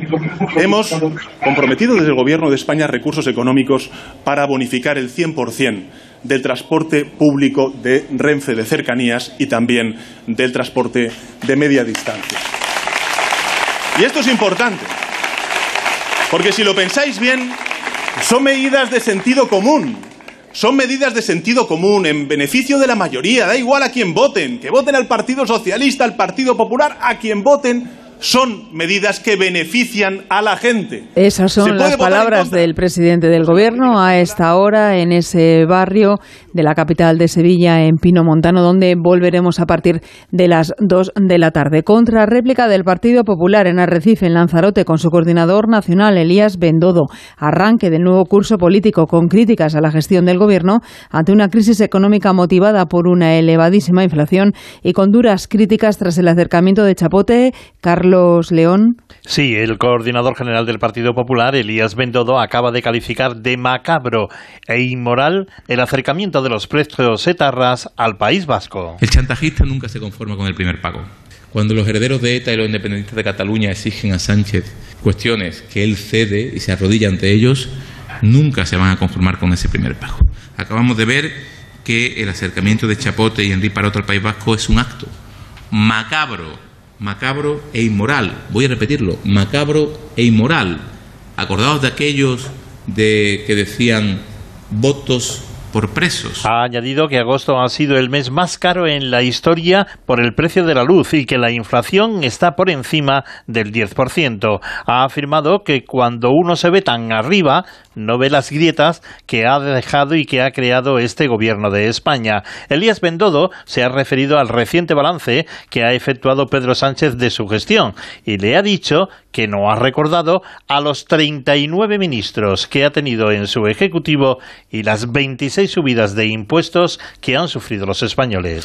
Es noticia además en el exterior el adiós al último dirigente de la Unión Soviética, Gorbachev, quien falleció el martes a los 91 años en la capital rusa, María Gutiérrez. Miles de personas se despiden hoy en la histórica sala de las columnas de la Casa de los Sindicatos en Moscú. Un fuerte dispositivo policial acompaña a los ciudadanos que se acercan a la Casa de los Sindicatos, con vallas, arcos de seguridad a lo largo del recorrido. Familiares del fallecido político se han sentado a la derecha del féretro, detrás del cual había una bandera rusa con un lazo negro. El presidente ruso, Vladimir Putin, se ha, excusado por un tema de agenda. De momento, el único mandatario extranjero que ha acudido a Moscú para despedirse ha sido el primer, primer ministro húngaro, el ultranacionalista Víctor Orbán.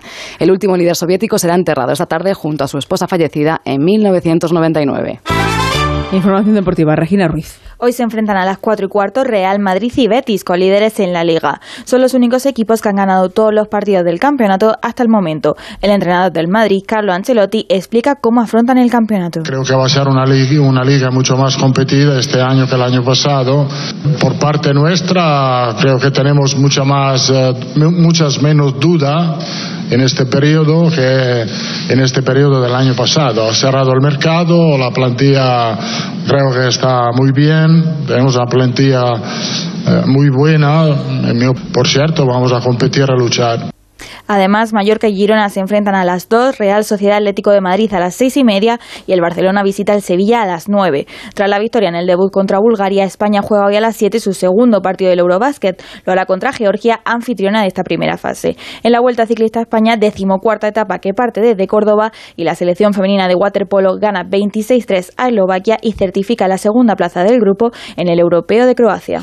Es todo, más noticias en Onda Cero a las 2, la una en Canarias en una nueva edición de Noticias fin de semana con Juan Diego Guerrero y en nuestra página web ondacero.es siguen en compañía de gente viajera con Carlas Lamelo. Como el perro y el gato. Amor por los animales. Que sigamos intentando dentro de las posibilidades ayudar a los animales que tienen que vivir en su entorno, del que parten. Dejemos la vida salvaje tranquila. El mundo animal y sus curiosidades. La foca no tiene ni oreja ni bigotes largos. No, y el león sí. El león marino sí. Pues son principalmente vegetarianos, aunque también hay veces que les da por comernos insectos y pequeñas presas. Como el perro y el gato. Con Carlos Rodríguez.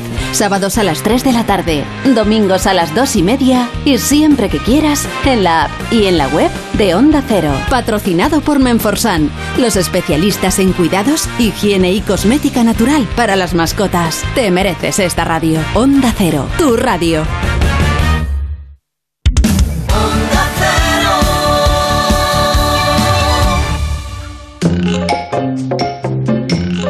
Carlas Lamelo, gente viajera.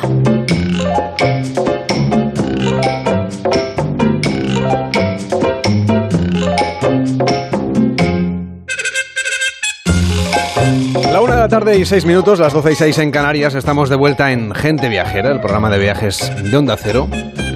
Elena del Amo, ¿cómo estás? Muy buenas tardes. Pero enseguida le saludamos, pero antes le vamos a preguntar a Elena por uno de los viajes que yo sé que recuerda con más cariño, que es a las Islas Marquesas. Enseguida la vamos a saludar. Hoy vamos a viajar en esta segunda hora, nada más y nada menos que hasta Benidorm. Luego nos iremos a las Marquesas como hemos prometido con Elena del Amo. Y ya sabe que tiene un WhatsApp, tenemos un WhatsApp que está abierto durante todos los días del año para que los oyentes nos pidan los destinos a la carta que les gustaría que tratásemos aquí en el programa. Es el 699 46 46 66. Ya se lo puede ir guardando en la agenda. 699 46 46 66. Pero además, también vamos a hablar de gastronomía hoy. Vamos a hablar de un libro que se llama La Vuelta al Mundo en 80 recetas, que nos ha parecido un título más que adecuado para un programa como este. Y otras muchas cosas, así que no se lo pierda. Estamos aquí en Gente Viajera, el programa de viajes de Onda Cero.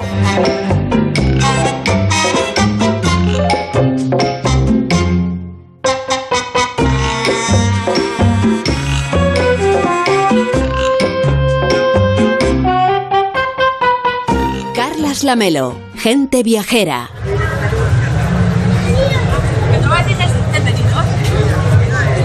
Y ahora estamos en el paseo marítimo de Benidorm, en la provincia de Alicante. Y la verdad, el ambiente está de lo más animado, porque durante todo el año podemos disfrutar de un clima muy agradable y de una gastronomía que atrae a viajeros de toda Europa. Y la verdad es que ahora tienen una nueva campaña que quiere atraer a viajeros de lo que se conoce como generación, silver, es decir, gente mayor de 50 años con buena posición económica y que puede disfrutar de Benidorm todo el año. Nos acompaña Antonio Pérez, que es alcalde de Benidorm. ¿Qué tal? Muy buenas tardes. Hola, muy buenas tardes. ¿Cómo van a traer ustedes a estos viajeros silver? Bueno, con todos los atractivos que tiene Benidorm, ¿no? En realidad es una campaña de recuerdo, de reposicionamiento, de que Benidorm es un destino que le ofrece todo eh, para todo el mundo, ¿no? Para cualquier eh, condición, circunstancia, edad y recordar también que, bueno, que Benidorm nunca ha cerrado, quitando el periodo de pandemia, nunca ha cerrado en los años 70, ¿no? Y en gran medida es porque hay una generación que es Benidorm, ¿no? Benidorm Generation, si hablamos del turismo internacional, personas, como decías, de más de 50 años que tienen a Benidorm en el corazón, ¿no? Y que tienen unos valores muy especiales que nos atraen también nosotros. Son viajeros además que buscan experiencias diferentes, que por supuesto les gusta la playa, pero también el patrimonio, la buena gastronomía. Y además tienen tiempo para hacer escalada, eh, escapadas más largas, que eso también interesa tanto al sector como a los propios viajeros, imagino. Sí, la, industria turística desde luego ha cambiado en los últimos tiempos de manera, de manera vertiginosa. ¿no? Y bueno, es cierto que Benidorm siempre está ahí, que hay muchas personas que nos conocen, pero muchas que nos tienen que conocer aún y que este destino global único en España, que es un gran tractor también de la economía nacional, gracias al turismo internacional, pues tienen ese valor y ese atractivo, algo que la gente quiere disfrutar. Y ahora, bueno, llega un momento de muy buen tiempo, llegamos al otoño, al invierno, y Benidorm sigue liderando y tiene que estar ahí ofreciendo todo lo que, lo que propone para un público muy exigente, pero que se encuentra muy a gusto en Benidorm. Y hay mucha gente que regresa, a lo mejor desde hace tiempo. Elena del Amo, ¿cómo estás? Muy buenas tardes. Muy buenas tardes. Sí, tú eres una de ellas, es decir, tú sí que recuerdas algún veraneo en la infancia en Benidorm. Bueno, además tú has dicho la palabra veraneo, porque los que vamos teniendo ya una edad, de niños mm, no nos íbamos de vacaciones, nos íbamos de veraneo unos tres meses al pueblo y en mi caso eran tres meses vuelta y vuelta al sol como un ponguito en la playa gracias a que mis abuelos tenían casa en Alicante y allí que nos instalábamos tres meses toda la familia con ellos y claro, a venido cayeron muchísimas escapadas, aunque esto, bueno, debe hacer mil o dos mil años, tiene que estar cambiadísimo. Eh, eso, alcalde, imagino que lo que hace es que generación tras generación la gente también vaya repitiendo el destino Benidorm. Sí, uno de los grandes valores de Benidorm, el turismo español, de los grandes destinos turísticos, precisamente es la fidelidad, ¿no? El Benidorm rompió la, la estacionalidad hace mucho tiempo gracias a esa fidelidad durante todo el año. Y es verdad que Benidorm es una ciudad que está abierta como destino turístico desde, como digo, hace más de cinco décadas, sin cerrar nunca. La pandemia nos dañó muchísimo, dañó la, a la industria turística, al contacto de las personas, a la movilidad. Era muy difícil hacer turismo en esos momentos, pero aún así hemos tenido unos veranos del 20 y del 21 y este del 22 ya, eh, bueno, donde han vuelto eh, a disfrutar de Benidorm, como digo, todos los que le conocían han visto un Benidorm nuevo, diferente, muy cambiado, y algunos que habían venido hacía muchísimo tiempo, pues prácticamente irreconocible, ¿no? Pero eso tiene que ser un gran destino turístico, una ciudad en permanente evolución y ofreciendo el destino a todo el mundo, o sea, como digo, la edad, el tiempo que dispongas, al final las vacaciones están para disfrutarlas en cualquier época del año y venido está abierto para ello. Pues háblanos de alguna de estas novedades para los que a lo mejor hace un par o tres de años que no van a Benidorm, a ver qué van a encontrar de diferente. Bueno, van a encontrar desde luego una escena y una ciudad mucho más preparada para el disfrute del, espacio público. Eh, nuestras playas son nuestra bandera y son intocables y eso siempre está igual, ¿no? La joya de la corona. Un clima mm, conocido por todos. Y luego una oferta que es cada día más global, ¿no? Eh, es verdad que, que en este momento hemos recuperado espacios de patrimonio eh, muy importantes, muy interesantes. También tenemos ese, ese atractivo y luego un venidor verde, un venidor saludable, un venidor gastronómico, un venidor en definitiva para todos, ¿no? Eh, yo creo que ese que ese venidor que buscan ahora también aquellos que quieren coleccionar momentos únicos que sean inolvidables y bueno, pues las experiencias que propone Venidor colman todas esas intenciones y esas exigencias. Esa Benidorm Generation busca atraer a viajeros, por ejemplo, del Reino Unido, que sé que es uno de sus principales mercados internacionales, pero no solamente de Europa. Quieren ustedes que los viajeros de Madrid, de País Vasco, de Castilla-La Mancha, de Castilla y León, de Asturias o de La Rioja disfruten de unos días de descanso en su municipio. También ahora, ¿eh? cuando, cuando tienen esa generación que a lo mejor dispone de más tiempo o tiene un tipo de trabajo a lo mejor ya más flexible, que pueda aprovechar estos próximos meses para disfrutar de Benidorm. Efectivamente, es que venimos siendo un otoño y un invierno con una calidez que desde luego no podemos, y con una luz, ¿no? Que, es muy difícil encontrar en otro lugar, ¿no? Y eso nos ocurre en grandes partes de, España, en la península ibérica, pero también nos ocurre mucho en el mercado internacional con más incidencia, ¿no? Y Benidorm siempre está ahí, siempre está en el recordatorio con gran conectividad y propiciando, bueno, momentos de, de tranquilidad y de buen clima cuando otros están sufriendo, pues, inviernos duros, cuando estamos pasando un otoño lluvioso, eh, en Benidorm tenemos un mar y un clima que es irrepetible y por lo tanto eso es gran, la gran fuerza de, del destino y de nuestra oferta. Pero todo eso combinado con una oferta, como digo, global, donde se encuentra absolutamente todo y que por lo tanto nos propicia vacaciones siempre, en cualquier época del año, muy satisfactorias. Por cierto, que quienes estén en Benidorm o estén cerca o vayan en los próximos días van a disfrutar de las obras monumentales del Secret Garden del artista belga Arne Kinze, no sé si lo he dicho bien. ¿Cómo es exactamente esta muestra? ¿Qué es lo que van a descubrir los viajeros que llegan a Benidorm? Bueno, pues muchísimo color en un escenario, en este caso, en una de las salas expositivas de la ciudad al aire libre, Benidorm hemos convertido la ciudad, precisamente por las condiciones de más duras de la pandemia, eh, decidimos que el arte tenía que estar en la calle, teníamos las condiciones de espacio, de luz, eh, de tranquilidad y de, garantías para que fuera disfrutado y hemos hecho muchísimas acciones. ¿no? Una de ellas es la de esculturas monumentales eh, y ahora mismo en el paseo de Poniente se puede disfrutar de esta exposición que sobre todo tiene eso, muchísimo color, muchísima luz y gran tamaño, gran formato. Y eso ha habido muchos momentos que no se podía disfrutar en el interior de un museo. La ciudad y Benidorm es el ejemplo, es el mejor eh, lugar para disfrutar del arte, de la cultura y hacerlo en un breve paseo, con la tranquilidad o cuando estamos en un tránsito simplemente a pie, ¿no? Por lo tanto, un gran espacio expositivo que hemos puesto en valor y que la verdad es que está reportando muchísimo éxito también. Este fin de semana, además, es el previo al Benidorm Pride Festival, que supone este perfil de viajeros para su municipio. Bueno, es un perfil muy interesante. Siempre he tenido, siempre he tenido una ciudad muy friendly, ¿no? Y es verdad que el Pride es uno de los más importantes, cierra el recorrido en Europa y es un momento puntual, desde luego con muchísimo atractivo. La ciudad se llena de color y de alegría, pero es verdad que también tenemos un turismo todo el año, ¿no? Aunque hay que decir que el Pride, desde luego, concita muchísima atención y ahora que somos la referencia con el Benidorm Fest de la selección de la canción que acude a Eurovisión, estamos hablando de perfiles de edad, de gustos, eh, de perfiles de personas que ya conocían venir por otros motivos y que disfrutan de toda esa extensión. Ahora en septiembre con el Pride, todo el año con toda la oferta que tenemos de ocio, alojativa, gastronómica y también en enero con ese Fest que ha sido sin duda también un revulsivo para todo la oferta turística de la ciudad. Tiempo tendremos también de comentarlo, pero háblanos, alcalde, de la gastronomía. Todo el mundo piensa en los arroces, claro, son el emblema de la gastronomía en Benidorm, pero el entorno en realidad, en fin, todo lo que llegue del mar, al fin y al cabo, eh, pues eh, forma parte de la buena mesa, ¿no? Y la vinculación entre Benidorm y el mar es evidente y eso se encuentra en los restaurantes que tienen ustedes en la ciudad.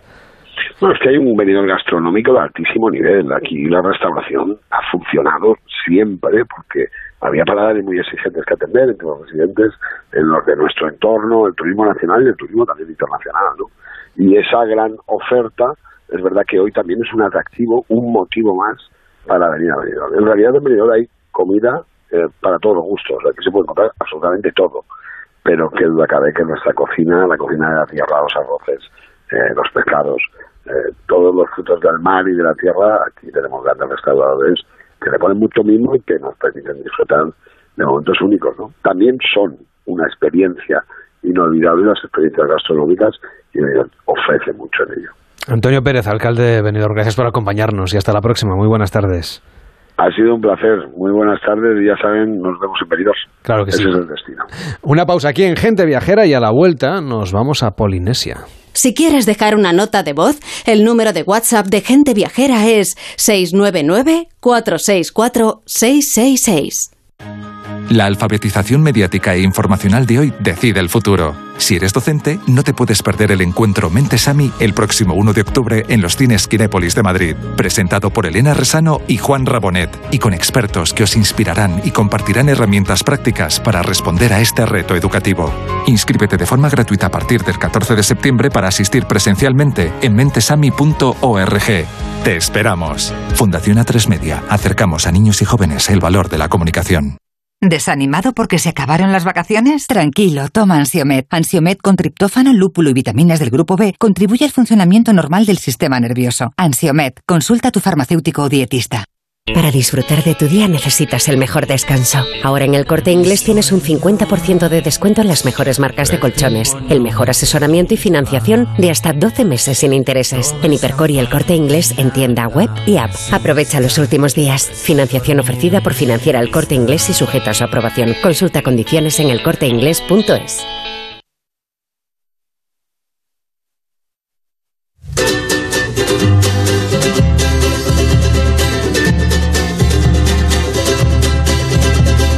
Gente Viajera, el programa de viajes de Onda Cero con Carlas Lamelo.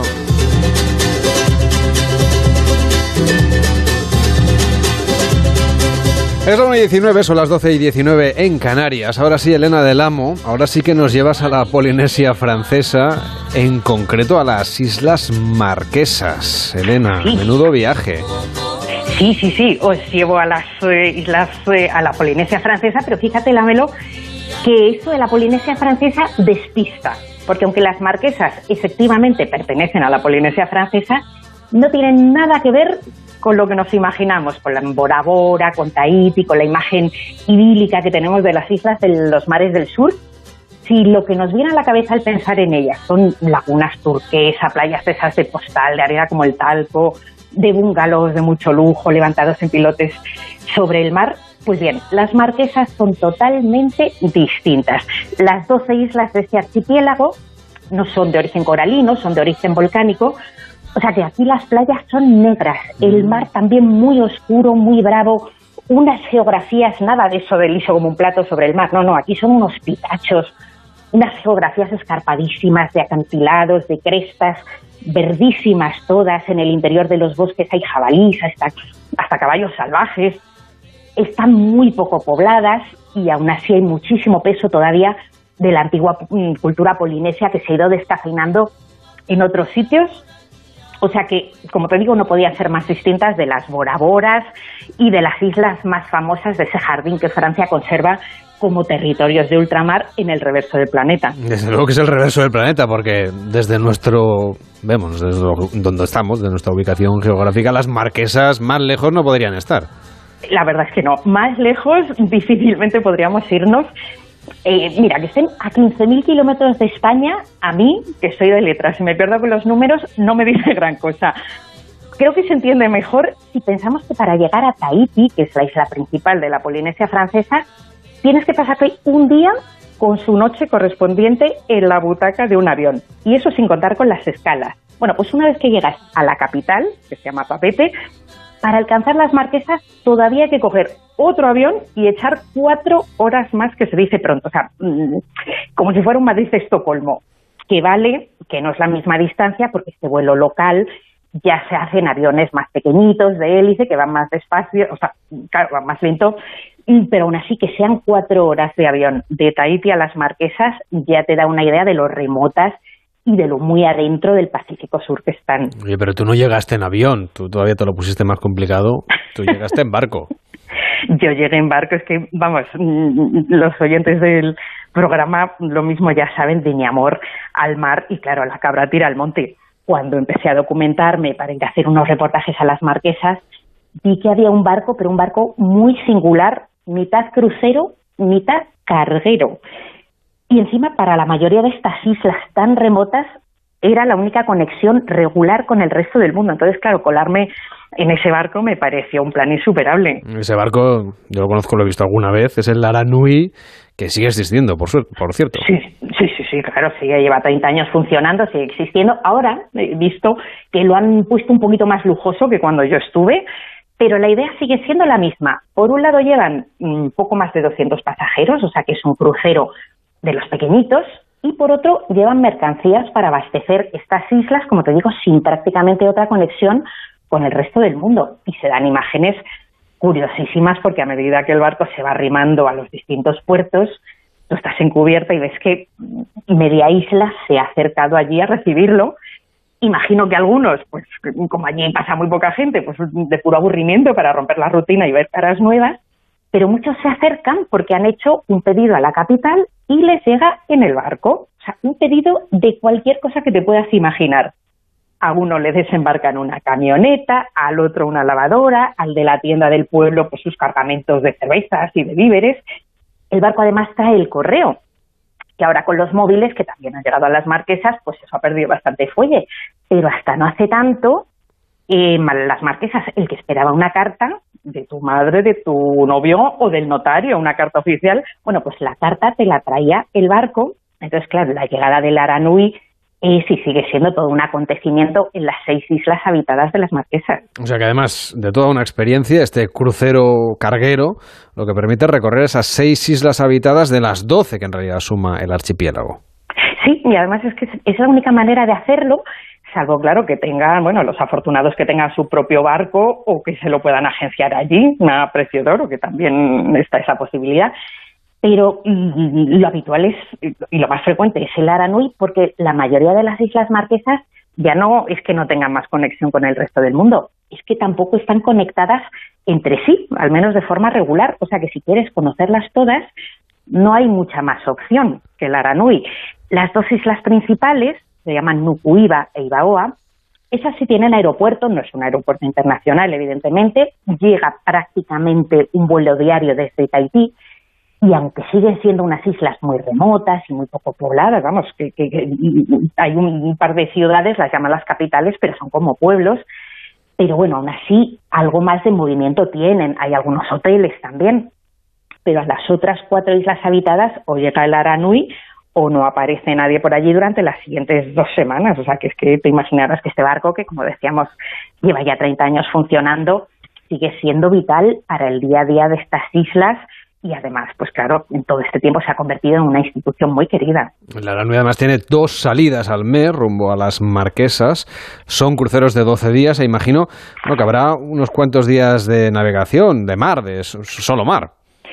Eh, algunos sí, pero, fíjate, no tanto. La Aranui se ve que va rapidito. Desde que te embarcas en Tahiti, el primer día, cierto, lo pasas solo navegando, pero al segundo ya amaneces en otro archipiélago que queda de camino, que es el de las Tuamotu, que ahí sí que son unos anillos de esos de arena en mitad del Pacífico, rodeados de lagunas turquesas, de esas transparentes que son la viva imagen pues, del, del paraíso y estas islas sí que responden a todos los tópicos de los mares del sur.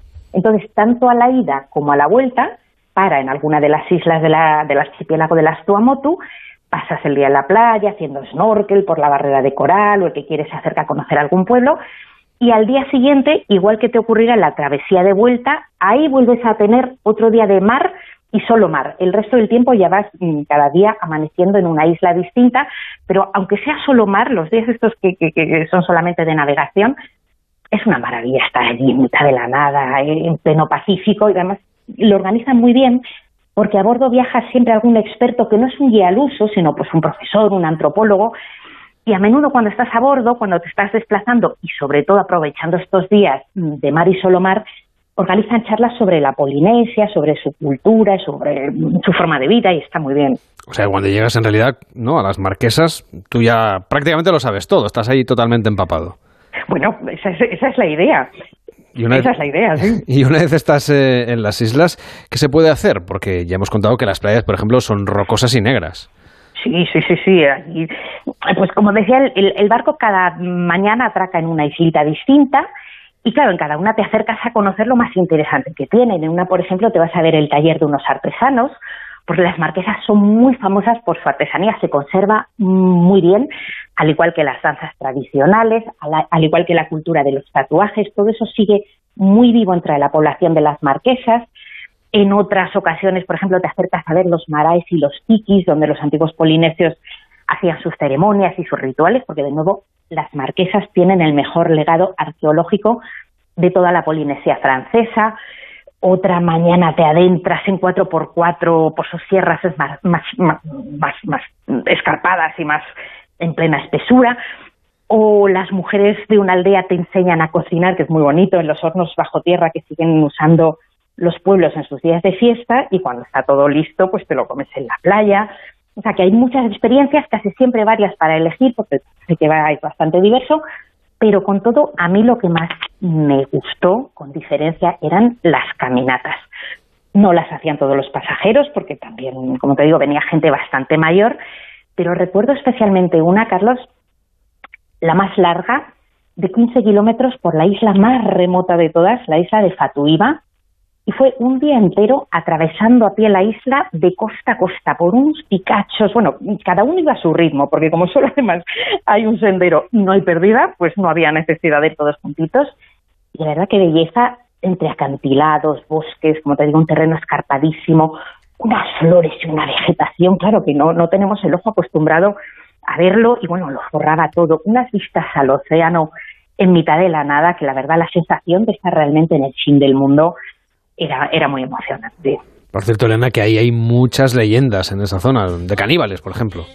De caníbales, sí, de caníbales como la que le sucedió en las marquesas a, a, Herman Melville, el autor de, de, de Moby Dick, que tiene una historia sin desperdicio, porque resulta que el hombre, antes de triunfar como escritor, se enroló en un ballenero pero como se llevaba fatal con el capitán del barco, se escapó, estaba en las marquesas y no se le ocurrió otra que escaparse allí en la otra punta del mundo y se quedó viviendo con una familia local hasta que tuvo que salir por piernas al darse cuenta de aquella gente tan amable, mm, pues eran caníbales y parece que muy buenas intenciones no tenían, o al menos así lo contó en su novela Tahiti, un Edén caníbal, pero ya ha llovido desde entonces, ya no hay caníbales en las marquesas, no hay nada que temer, y puestos a quedarnos con una historia bonita, yo me quedo con la de Gauguin, que el pobre pintor, harto de no triunfar con sus cuadros en París, se olvidó del mundo, se retiró a pintar a las marquesas, que si hoy son remotas, hace siglo y pico, ni te cuento. Allí pintó sus cuadros más célebres, sin sospechar que a su muerte se cotizarían por millones. Y otro que también terminó aquí sus días fue el cantante Jack Brel. Le diagnosticaron, esta historia es más triste, pero también tiene su punto bonito, le diagnosticaron una enfermedad, una enfermedad terminal y quiso disfrutar sus últimos años en un lugar donde no le conociera a nadie, pero mm, le salió un poco el tiro por la culata, pero para bien, porque todos acabaron conociéndole y queriéndole, porque tenía una avioneta con la que, mm, sin buscarlo, se dedicó a ayudar a sus nuevos vecinos. Trasladaba con la avioneta uno pues, cuando tenía una emergencia a otra isla, a un enfermo lo llevaba al hospital. Entonces todavía se recuerda mucho a Jack Bell y con mucho cariño las marquesas y su tumba, que está en la islita de Ibaoa, siempre tiene flores.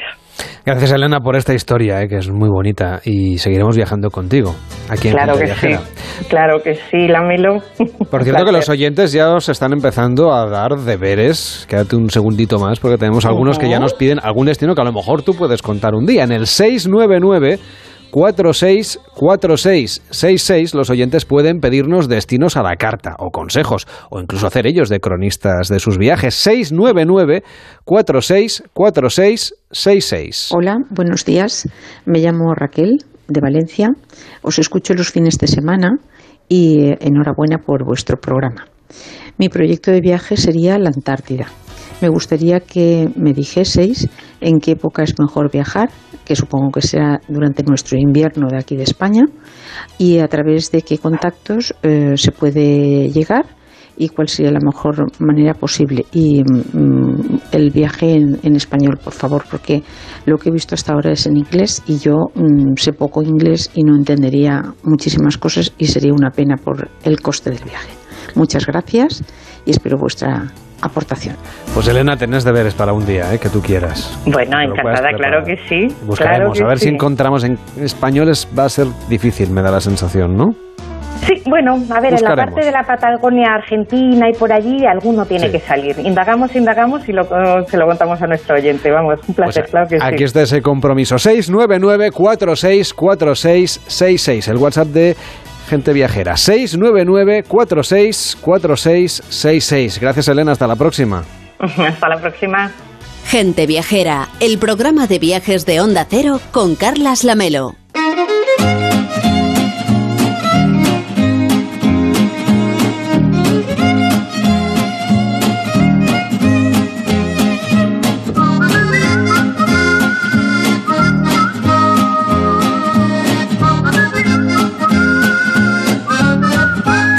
Como se acerca la hora de comer, que es la una y media, bueno, y 33, las 12 y 33 en Canarias, en torno a esta hora, en Gente Viajera, vamos a hablar de gastronomía. Hoy nos estrenamos con un libro dedicado a la cocina del mundo. Lleva por título La Vuelta al Mundo en 80 recetas y lo firma Sergio Azogue, que conocerán ustedes en internet como Super Pilopi.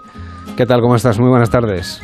Muy buenas, eh, pues muy bien, muchas gracias por invitarme. Oye, eh, que abras el libro, un libro de gastronomía, hablando de los fish and chips, pues no marca el paso de lo que vamos a encontrar después, porque lo que nos sugieres, pues son platos algunos más elaborados, otros menos, unos más deliciosos, pero en realidad es todo cocina popular, ¿no? Para todos los públicos y también para todos los bolsillos. Sí, bueno, depende de, de la afinidad que tengas con un país, porque claro, ¿qué es popular para ti? El fish and chips es muy conocido porque vivimos cerca y porque es eh, en esta zona del mundo es muy conocido, pero claro, si nos vamos a Japón, quizás hay personas que no conocen tanto otras recetas japonesas. Ujú. De Francia, por ejemplo, nos destacas varios postres, pero también el estofado. A ver, ¿en qué se diferencia de los guisos que hacemos aquí en España? Pues mira, un, un guiso que hacemos aquí en España normalmente eh, tiene eh, cosas de la tierra, tiene carne, tiene eh, caza también, solemos utilizar y, y lo hacemos con mucho cariño, sí, pero solemos meterle otro tipo de, verduras. Por ejemplo, le metemos patata, que no se suele meter en los estofados, o no siempre, y el estofado es más al chup chup, es más paso lento, tradicional, poco a poco, le meten vino también. Aquí le metemos vino blanco, en Francia se le suele meter vino tinto más que aquí. Bueno, depende un poco, es parecido, pero depende un poco del lugar y del chef. Y si queremos preparar una cena italiana en casa, además de pizza y de pasta, que seguramente está muy visto, lo que nos sugieres es que preparemos una ensalada panagella. ¿Cómo hacemos una ensalada de este tipo? Una panzanella. Eso, Eh, perdón, es- panzanella. Es una, es una ensalada en la que, mm, eh, digamos que el- la potencia está en el, en el sabor fresco de, de las hierbas, eh, de un pan bien horneado que simplemente eh, lo, lo tostamos y dejamos que absorba el vinagre, el aceite. Entonces tú no, no notas que sea nada elaborado, nada muy elaborado, pero precisamente en eso está su truco, en que lo que estás sintiendo es directamente los productos de la tierra y elaboraciones como muy simples. Y ahí está su magia. Bueno, vamos allá con cocina un poquito más exótica. El, a ver si lo digo bien porque esto es difícil. El hawabshi, que es de Egipto. Si miramos la foto, casi lo podríamos confundir con una empanada gallega, pero, pero es bastante diferente, ¿no? Bueno, no, no es tan diferente. Si lo pensamos, no, no tanto. Sí que es verdad que se parece a una empanada gallega, eh, solo que eh, en este caso tenemos eh, carne como que está muy especiada. Los países se diferencian entre sí en que utilizan los ingredientes de distintas maneras. Nosotros aquí se nos ha ocurrido en paralelo la idea de, de meter algo en una masa de pan que horneamos. Eh, allí también, solo que allí tienen otro estilo de cocinar y todo está más especiado, tiene un sabor más potente. Y esa es la diferencia, pero vas bastante acertado. Es prácticamente una empanada, si lo piensas bien. De, de las recetas de la India, por ejemplo, yo me he fijado en una que es bastante sencilla para que podamos hacer en casa, por ejemplo, este fin de semana, que es el pan nan, que si, Sí. si- alguien ha ido pues, a un restaurante mm, hindú, pues allí se lo va a encontrar, pues, porque es, vamos, es un básico. ¿Cómo lo podemos preparar? Pues mira, el pan nam eh, se diferencia de, de nuestro pan, una baguette que, que conocemos de toda la vida, ¿no? En que es un pan plano que está hecho, eh, que lo que cambia es el, el método de cocción. El pan nam se, se suele hacer a alta temperatura muy rápido y se tuesta. También se puede hacer en la sartén y no lleva tanta levadura, por lo tanto no tiene miga. Entonces, eh, pues será, es, es simplemente hacer una masa de pan tradicional con otras eh, con otras equivalencias eh, pues no tiene no tiene levadura eh, tiene eh, un poco más de harina y demás otra humedad pero y hacerlo rápido hacerlo pim pam vuelta y vuelta y te sale este pan no tiene mucha diferencia pero tiene todas las diferencias del mundo por cómo está hecho Y de la cocina china, porque aquí recorres, ya hemos dicho, el mundo en 80 recetas, pero haznos alguna propuesta, algún plato un poquito menos conocido, porque sabemos que hay muchos restaurantes chinos en las ciudades españolas, pero, pero hay algunos platos que seguramente no forman parte de la carta más básica, ¿no? que es la que seguramente conocemos. Pues sí, eh, a mí me gusta mucho el cerdo estofado de- del emperador, que es un cerdo, es panceta de cerdo, que se, bueno, pues se especia, se, sumerge en, soja y se deja, eh, se deja al fuego durante una hora, una hora y media, a fuego muy bajito, y lo que tú luego comes, lo que obtienes es, es como mantequilla, mantequilla de cerdo. Está súper bueno, la textura es totalmente distinta a lo que conocemos aquí en España y todo el que lo prueba, todo el que ha probado este plato que yo conozca, eh, se ha querido llevar la receta para su casa porque, porque está increíble. Bueno, pues esa receta está aquí, en La Vuelta al Mundo en 80 recetas, este libro de Super Pilopi. Te seguimos en internet. Dice, dice siempre que hay que jugar con la comida. Sí. ¿Cómo lo Yo creo que es importante. Bueno, pues que creo que eh, quizás tradicionalmente se nos ha inculcado que, que la cocina es algo aburrido, tedioso, que, que, bueno, para disfrutar de un buen plato quizás tienes que pasar unas horas en la cocina haciendo algo que no te gusta. Y yo creo que es todo lo contrario. Yo disfruto del proceso y creo que hay que, que hay que jugar, que hay que investigar, que hay que eh, adquirir conocimientos, eh, ponerle un puntito de algo que tú crees que puede funcionar en una receta y divertirte en el proceso y luego con el resultado eh, intentar que el resto también se divierta. Sergio, un fuerte abrazo. Super Pilopi. Lo podéis buscar Muchas en gracias. internet y en este libro. Que tengas un feliz sábado. Hasta la próxima. Lo mismo, un abrazote.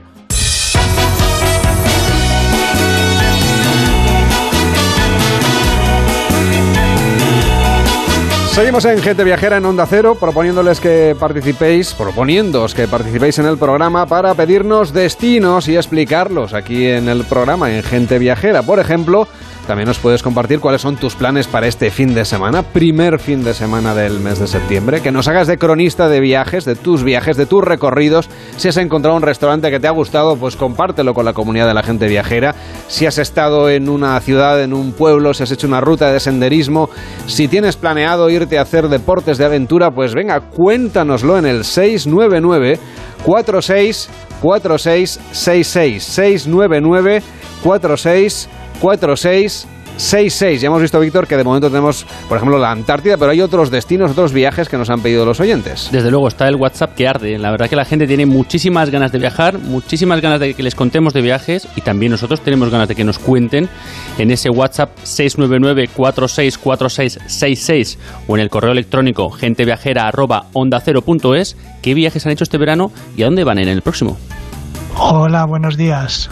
Nada, os agradecería en esta nueva singladura si pudierais hablar de Cazorla y el entorno de la Sierra de Cazorla y de todo ese Jaén desconocido que queremos ir por allí y, bueno, hemos leído y demás, pero creo que, que es un sitio por descubrir. Muchas gracias. 699-464666 699-464666 Muy buenos días, gente viajera. Soy Beltrán de Gonzaga, de Málaga. Nada, lo primero felicitaros por el pedazo de programa que hacéis. Y lo segundo, eh, comentaros. Me hice a finales de julio el Camino de Santiago Primitivo y la verdad que es un tema que, que creo que es bastante bonito de tocar. Sobre todo porque, bueno, el camino ese en concreto es de las, de las etapas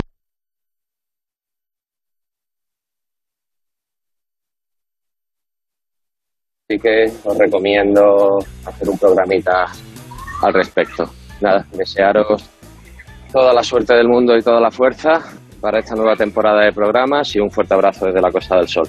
Pues muchísimas gracias a disfrutar de la Costa del Sol. Tomamos nota, ¿eh? Son destinos que ya han ido saliendo en Gente Viajera en temporadas anteriores, pero que nos apuntamos para esta.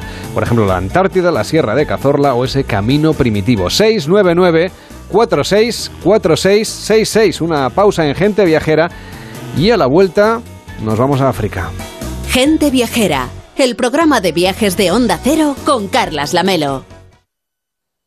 ¿Quieres vender tu coche? Busca, compara y si alguien te paga más, ven a Ocasión Plus. Mejoramos cualquier tasación. Mejor pago garantizado. Pago en 30 minutos. Ocasión Plus. Ocasión Plus. 13 centros en Madrid. Nuevas aperturas en Arganda y Villalba. Localiza tu centro más cercano en ocasiónplus.com. Abiertos sábados y domingos. Buenos días, Almería. Hoy la noticia que marca la actualidad es la detención del empresario cinematográfico Juan Asensi. Nos contó que su padre no era el tipo eh, empresario conocido de los cines, no, no. Su padre era el jefe de una, de una banda mafiosa. En Abu Dulce le pegaron una paliza. O detienes a, a este o te mato a ti. El territorio era suyo, él marcaba el territorio. Yo soy hombre de honor. Yo de drogas no sé nada. Mi padre ha hecho el negocio a sangre y a fuego. ¿Qué cojones que venga y me, me denuncie? Y me dice la frase esa, que es lo que abre la entrevista, soy un hombre de honor. Que no se meta más conmigo. Como policía yo recuerdo decirme yo no quiero ir a Almería. Había un dicho que de Almería los funcionarios venían llorando y se iban llorando. Ya no respeto a nadie, no respeto a nadie.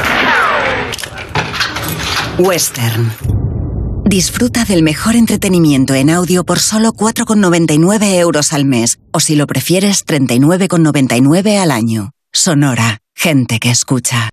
El campo, la ganadería, el mar, la naturaleza y el mundo rural en Onda Agraria. Hablaremos de campo, hablaremos de agricultura, de ganadería, de agroindustria y de alimentación. Soledad, muy buenos días. Muy buenos Bueno, días, pues llegamos a la sección que dedicamos a la ganadería y una vez más el protagonista va a ser el lobo, pero no por Los sí mismo. mercados, los alimentos, la cesta de la compra. Las cooperativas son muy importantes también desde el punto de vista social, de asentamiento de la población en el territorio. Y Pero cuando el precio se dispara, se retrae también el consumo y por tanto no es bueno para los Onda Agraria, con Pablo Rodríguez Pinilla y Soledad de Juan. Sábados y domingos a las 6 de la mañana y cuando quieras en la app y en la web de Onda Cero. Te mereces esta radio. Onda Cero, tu radio.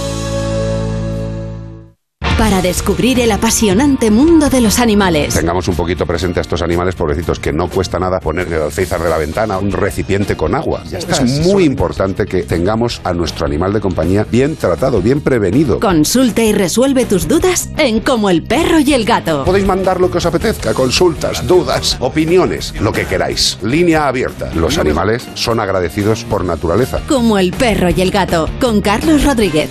Sábados a las 3 de la tarde, domingos a las 2 y media y siempre que quieras en la app y en la web de Onda Cero. Patrocinado por Menforsan, los especialistas en cuidados, higiene y cosmética natural para las mascotas. Te mereces esta radio. Onda Cero, tu radio.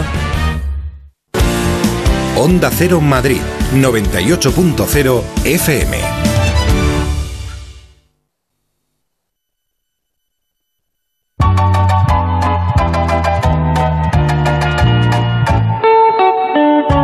En Onda Cero, Gente Viajera, Carlas Lamelo.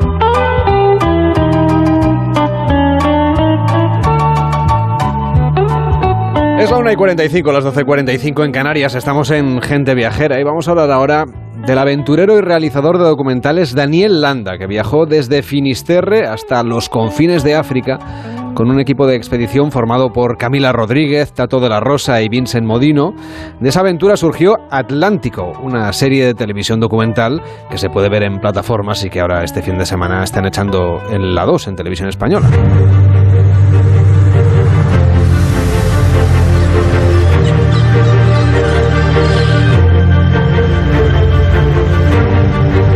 Hace unos días me hubiera parecido imposible. Aldea al sur de Senegal, un joven de la etnia diola me desafiase a combatir. Vicen, te ha tocado. Que yo aceptase luchar con él. Que a causa de esa pelea me rompiese el tendón del bíceps. Este que escuchan no es Daniel, es otro miembro de la expedición. Nos acompaña el director del documental. ¿Qué tal, Daniel? ¿Cómo estás? Muy buenas tardes. Buenas tardes. Creo que este fin de semana se emite el octavo capítulo. Se emite el octavo capítulo, efectivamente. Oye, ¿y por dónde nos lleva la aventura de, de esta semana? Pues mira, vamos a estar por eh, Costa de Marfil. Bueno, empezamos en, en Conakry, estamos en el Golfo de Guinea, por Conakry, por, eh, por Costa de Marfil y por Ghana. O sea que vamos a viajar desde luego a, a través de la televisión. Me, me, gustaría que nos contases mmm, sí. cómo fue, por ejemplo, eh, para repasar un poquito la serie así en general, que también está en sí. plataformas y demás, eh, claro. cómo fue, por ejemplo, la travesía por el desierto del Sáhara, porque creo que no fue nada fácil.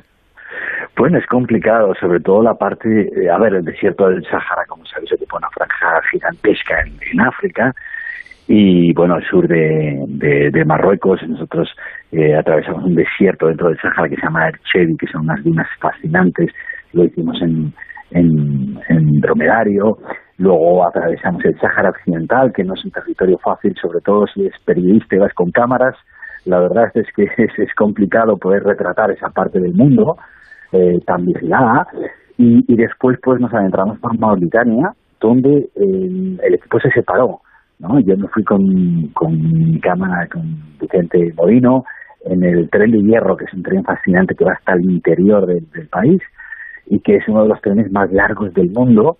Lo que pasa es que ahí vamos hacinados en un vagón con un montón de trabajadores que se dirigían a las minas, mientras el resto del equipo cruzaba, eh, bueno, pues un camino sin caminos, por decirlo así, por, eh, por la parte de, la costa, ¿no? Y fue una aventura interesante, interesante vivida, ¿no? Por parte de, por las dos partes del equipo. Oye, Daniel, ¿se puede uno subir a ese tren del hierro que no es un tren pensado para llevar a pasajeros y mucho menos a turistas? Bueno, la verdad es que turistas no había, desde luego el concepto de un, de un tren turístico ya, ya te puedo asegurar que no es, eh, pero, pero bueno, si tienes suerte y, y te empeñas, puedes encontrar un hueco en ese tren.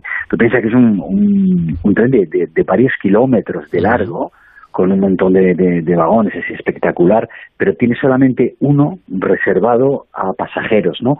Normalmente son trabajadores que, tienen que ir a la zona de Suaret, que está en el interior de, de, Mauritania, y bueno, pues eh, nosotros la verdad con ayuda de, Adul, que es un, un lugareño, pues conseguimos conseguimos un pasaje para, para Vincent y para mí, ¿no? Lo cual fue una experiencia muy, muy auténtica porque al final eh, bueno, pues tú vives con el resto de, los pasajeros en las mismas condiciones, que son bastante precarias, por, por, por decir desastrosas de, de, algún modo. Imagínate un viaje de 17 horas sin baño, ¿no? O sea, una cosa un poco sui generis, pero bueno, es parte de, la aventura y si quieres conocer cómo viven allí, pues tienes que, que adaptarte y eso es lo que lo que intentamos hacer también con la serie. Porque el tren de hierro lo que hace es transportar hierro, justamente, ¿no? Claro, ellos, eh, de hecho, eh, normalmente va vacío y vuelve cargado, ¿no? De las minas. Y, y bueno, pues a, a, veces se utilizan también para transportar otro tipo de, de, seres o de objetos o de productos, pero por lo general es, es hierro, es minería y además hay mucha minería en, en, Mauritania, ¿no? Y, y, sí, va funcionando durante mucho tiempo y, y la mina sigue, sigue abierta y muy activa. ¿Y cómo debemos prepararnos, por ejemplo, para hacer una expedición a lugares así inhóspitos como, por ejemplo, un desierto?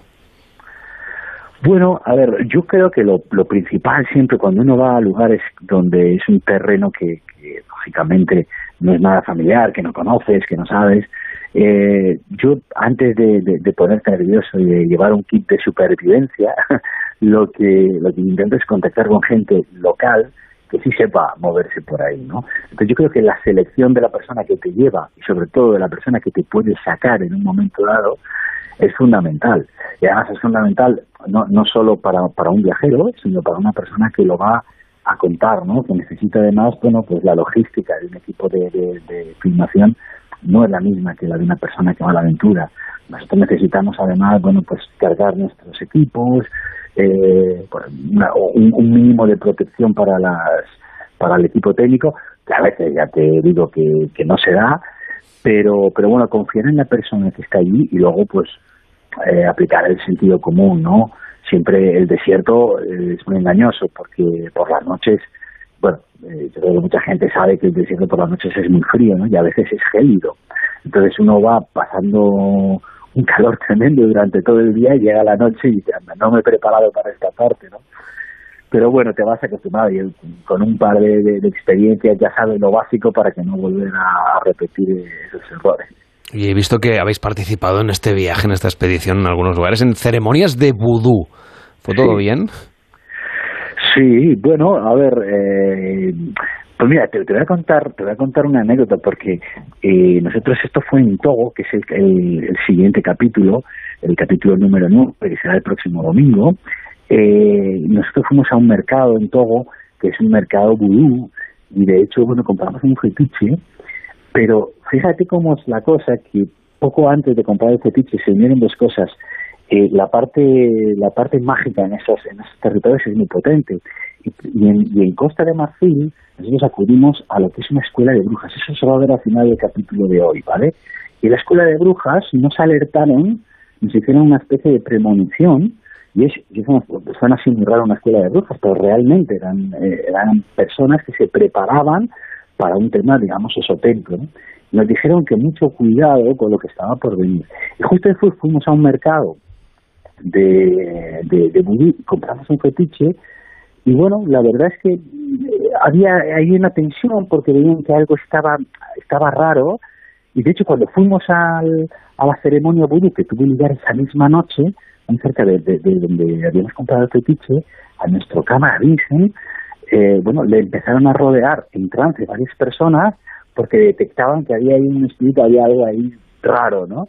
Nosotros todo eso, bueno, pues te acabamos quedando un poco y, y, lo cierto es que, bueno, nos habían avisado que el viaje iba a entrar en problemas, que había algo que, que no estaba bien, que se podía torcer y, y, y, lo digo de verdad, yo no soy ningún eh, fanático de las cosas esotéricas o, o un gran creyente en, estas, en este tipo de cosas, pero lo cierto es que una semana después nos tuvimos que volver todos precipitadamente porque resulta que había una pandemia mundial uh -huh. y se cerró todo el país, ¿no?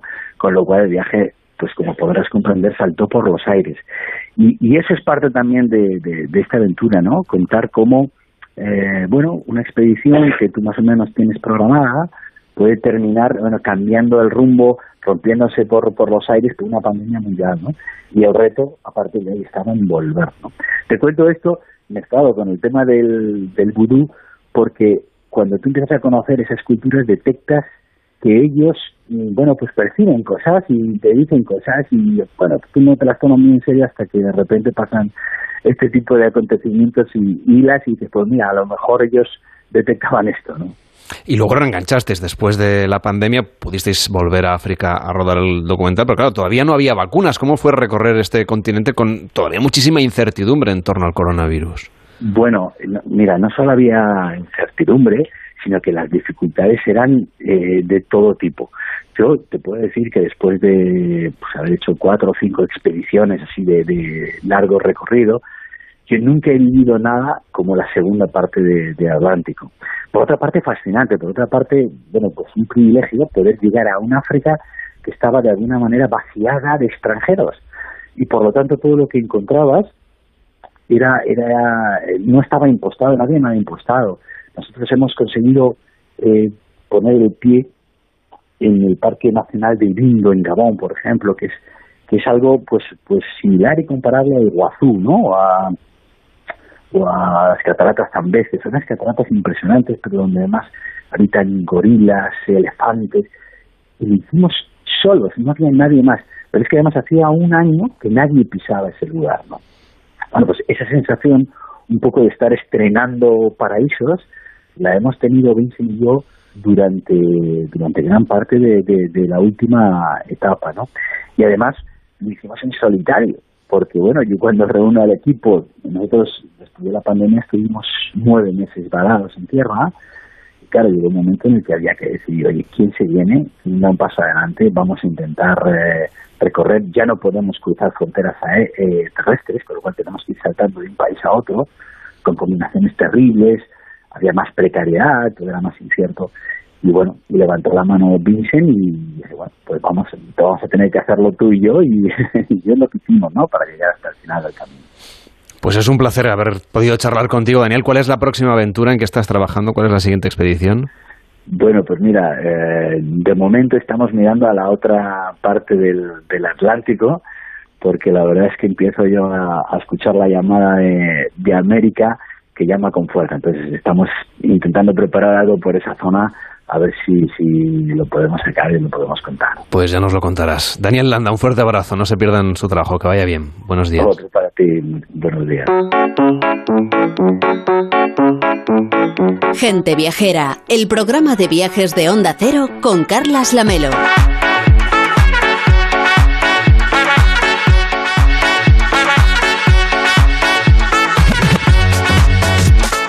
A puntito estamos ya de llegar a las 2, Víctor Herranz, ya estamos casi, ¿eh? Ya, es como... Esto ya está casi inaugurado. Estamos poniendo los flaps. Totalmente. Para aterrizar. a punto de aterrizar. Así que nada, esta primera aventura de gente viajera en esta nueva temporada. Le queremos mandar un abrazo muy fuerte desde aquí a Estereiros, que, que desde 1990 les ha acompañado y va a seguir vinculado al programa, por supuesto.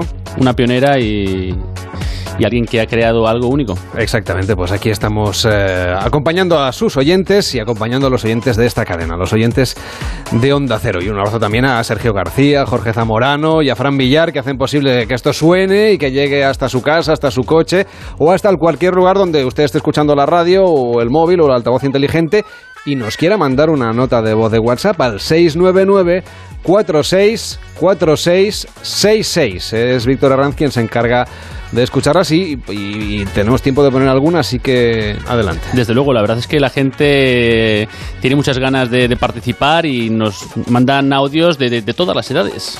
Eh, bueno, hemos ido a Zadar en Francia y está muy bonito, eh, la comida está muy rica y la verdad es muy precioso. El sitio que hemos estado, la verdad, el, el mar súper transparente y, y de muy buena calidad. En Zadar, en Croacia, ¿no? Tú, tú también has estado por ahí este verano. Ahí está. Hemos estado en, en Zadar también y comparto la opinión de ellos. Eh, que el mar era precioso, la comida era estupenda y lo, el, el, casco histórico maravilloso. Y por cierto, me ha llamado el padre diciendo que a qué hora acabábamos el programa porque los niños no querían parar para comer hasta que no se acabara gente viajera. No me digas. Pues aquí estaremos, nada, nos queda un minutito. 699-464666, el WhatsApp de gente viajera. Hola, buenos días, soy Paloma de Madrid. Eh, bueno, mi familia es muy viajera y estábamos planeando un gran viaje eh, y estamos dudando, seguramente no tenga comparación, pero por sí, entre Madagascar y las Galápagos. ¿Qué recomendáis? ¿Qué diferencias? O bueno, seguramente haya que ir a los dos. Pero el dinero no da para tanto. Bueno, chao, gran programa. Muchas gracias, eso nos pasa a todos, hay que elegir. Desde el luego. mundo es muy grande. Lo contaremos también, este destino, estos dos destinos, y así que luego ya elija la oyente. Además, en Madagascar hay una cosa muy interesante que son los árboles, los baobas, que es un, el árbol de la vida, lo llaman. Hay un artículo interesantísimo en el Internacional Italiano. Pues eh, ya lo contamos aquí también. 699-464666. Buenas tardes. Me gusta muchísimo Domínguez Uceta y me gustaría que él, como colaborador del programa, hablara largo y tendido, mm, con su conocida objetividad, ah, sobre Cuba al completo. Muchas gracias y saludos a todos los que hacéis este programa. Os sigo hace tiempo. Chao. Pues muchas gracias. Así llegamos a las noticias. Volvemos mañana.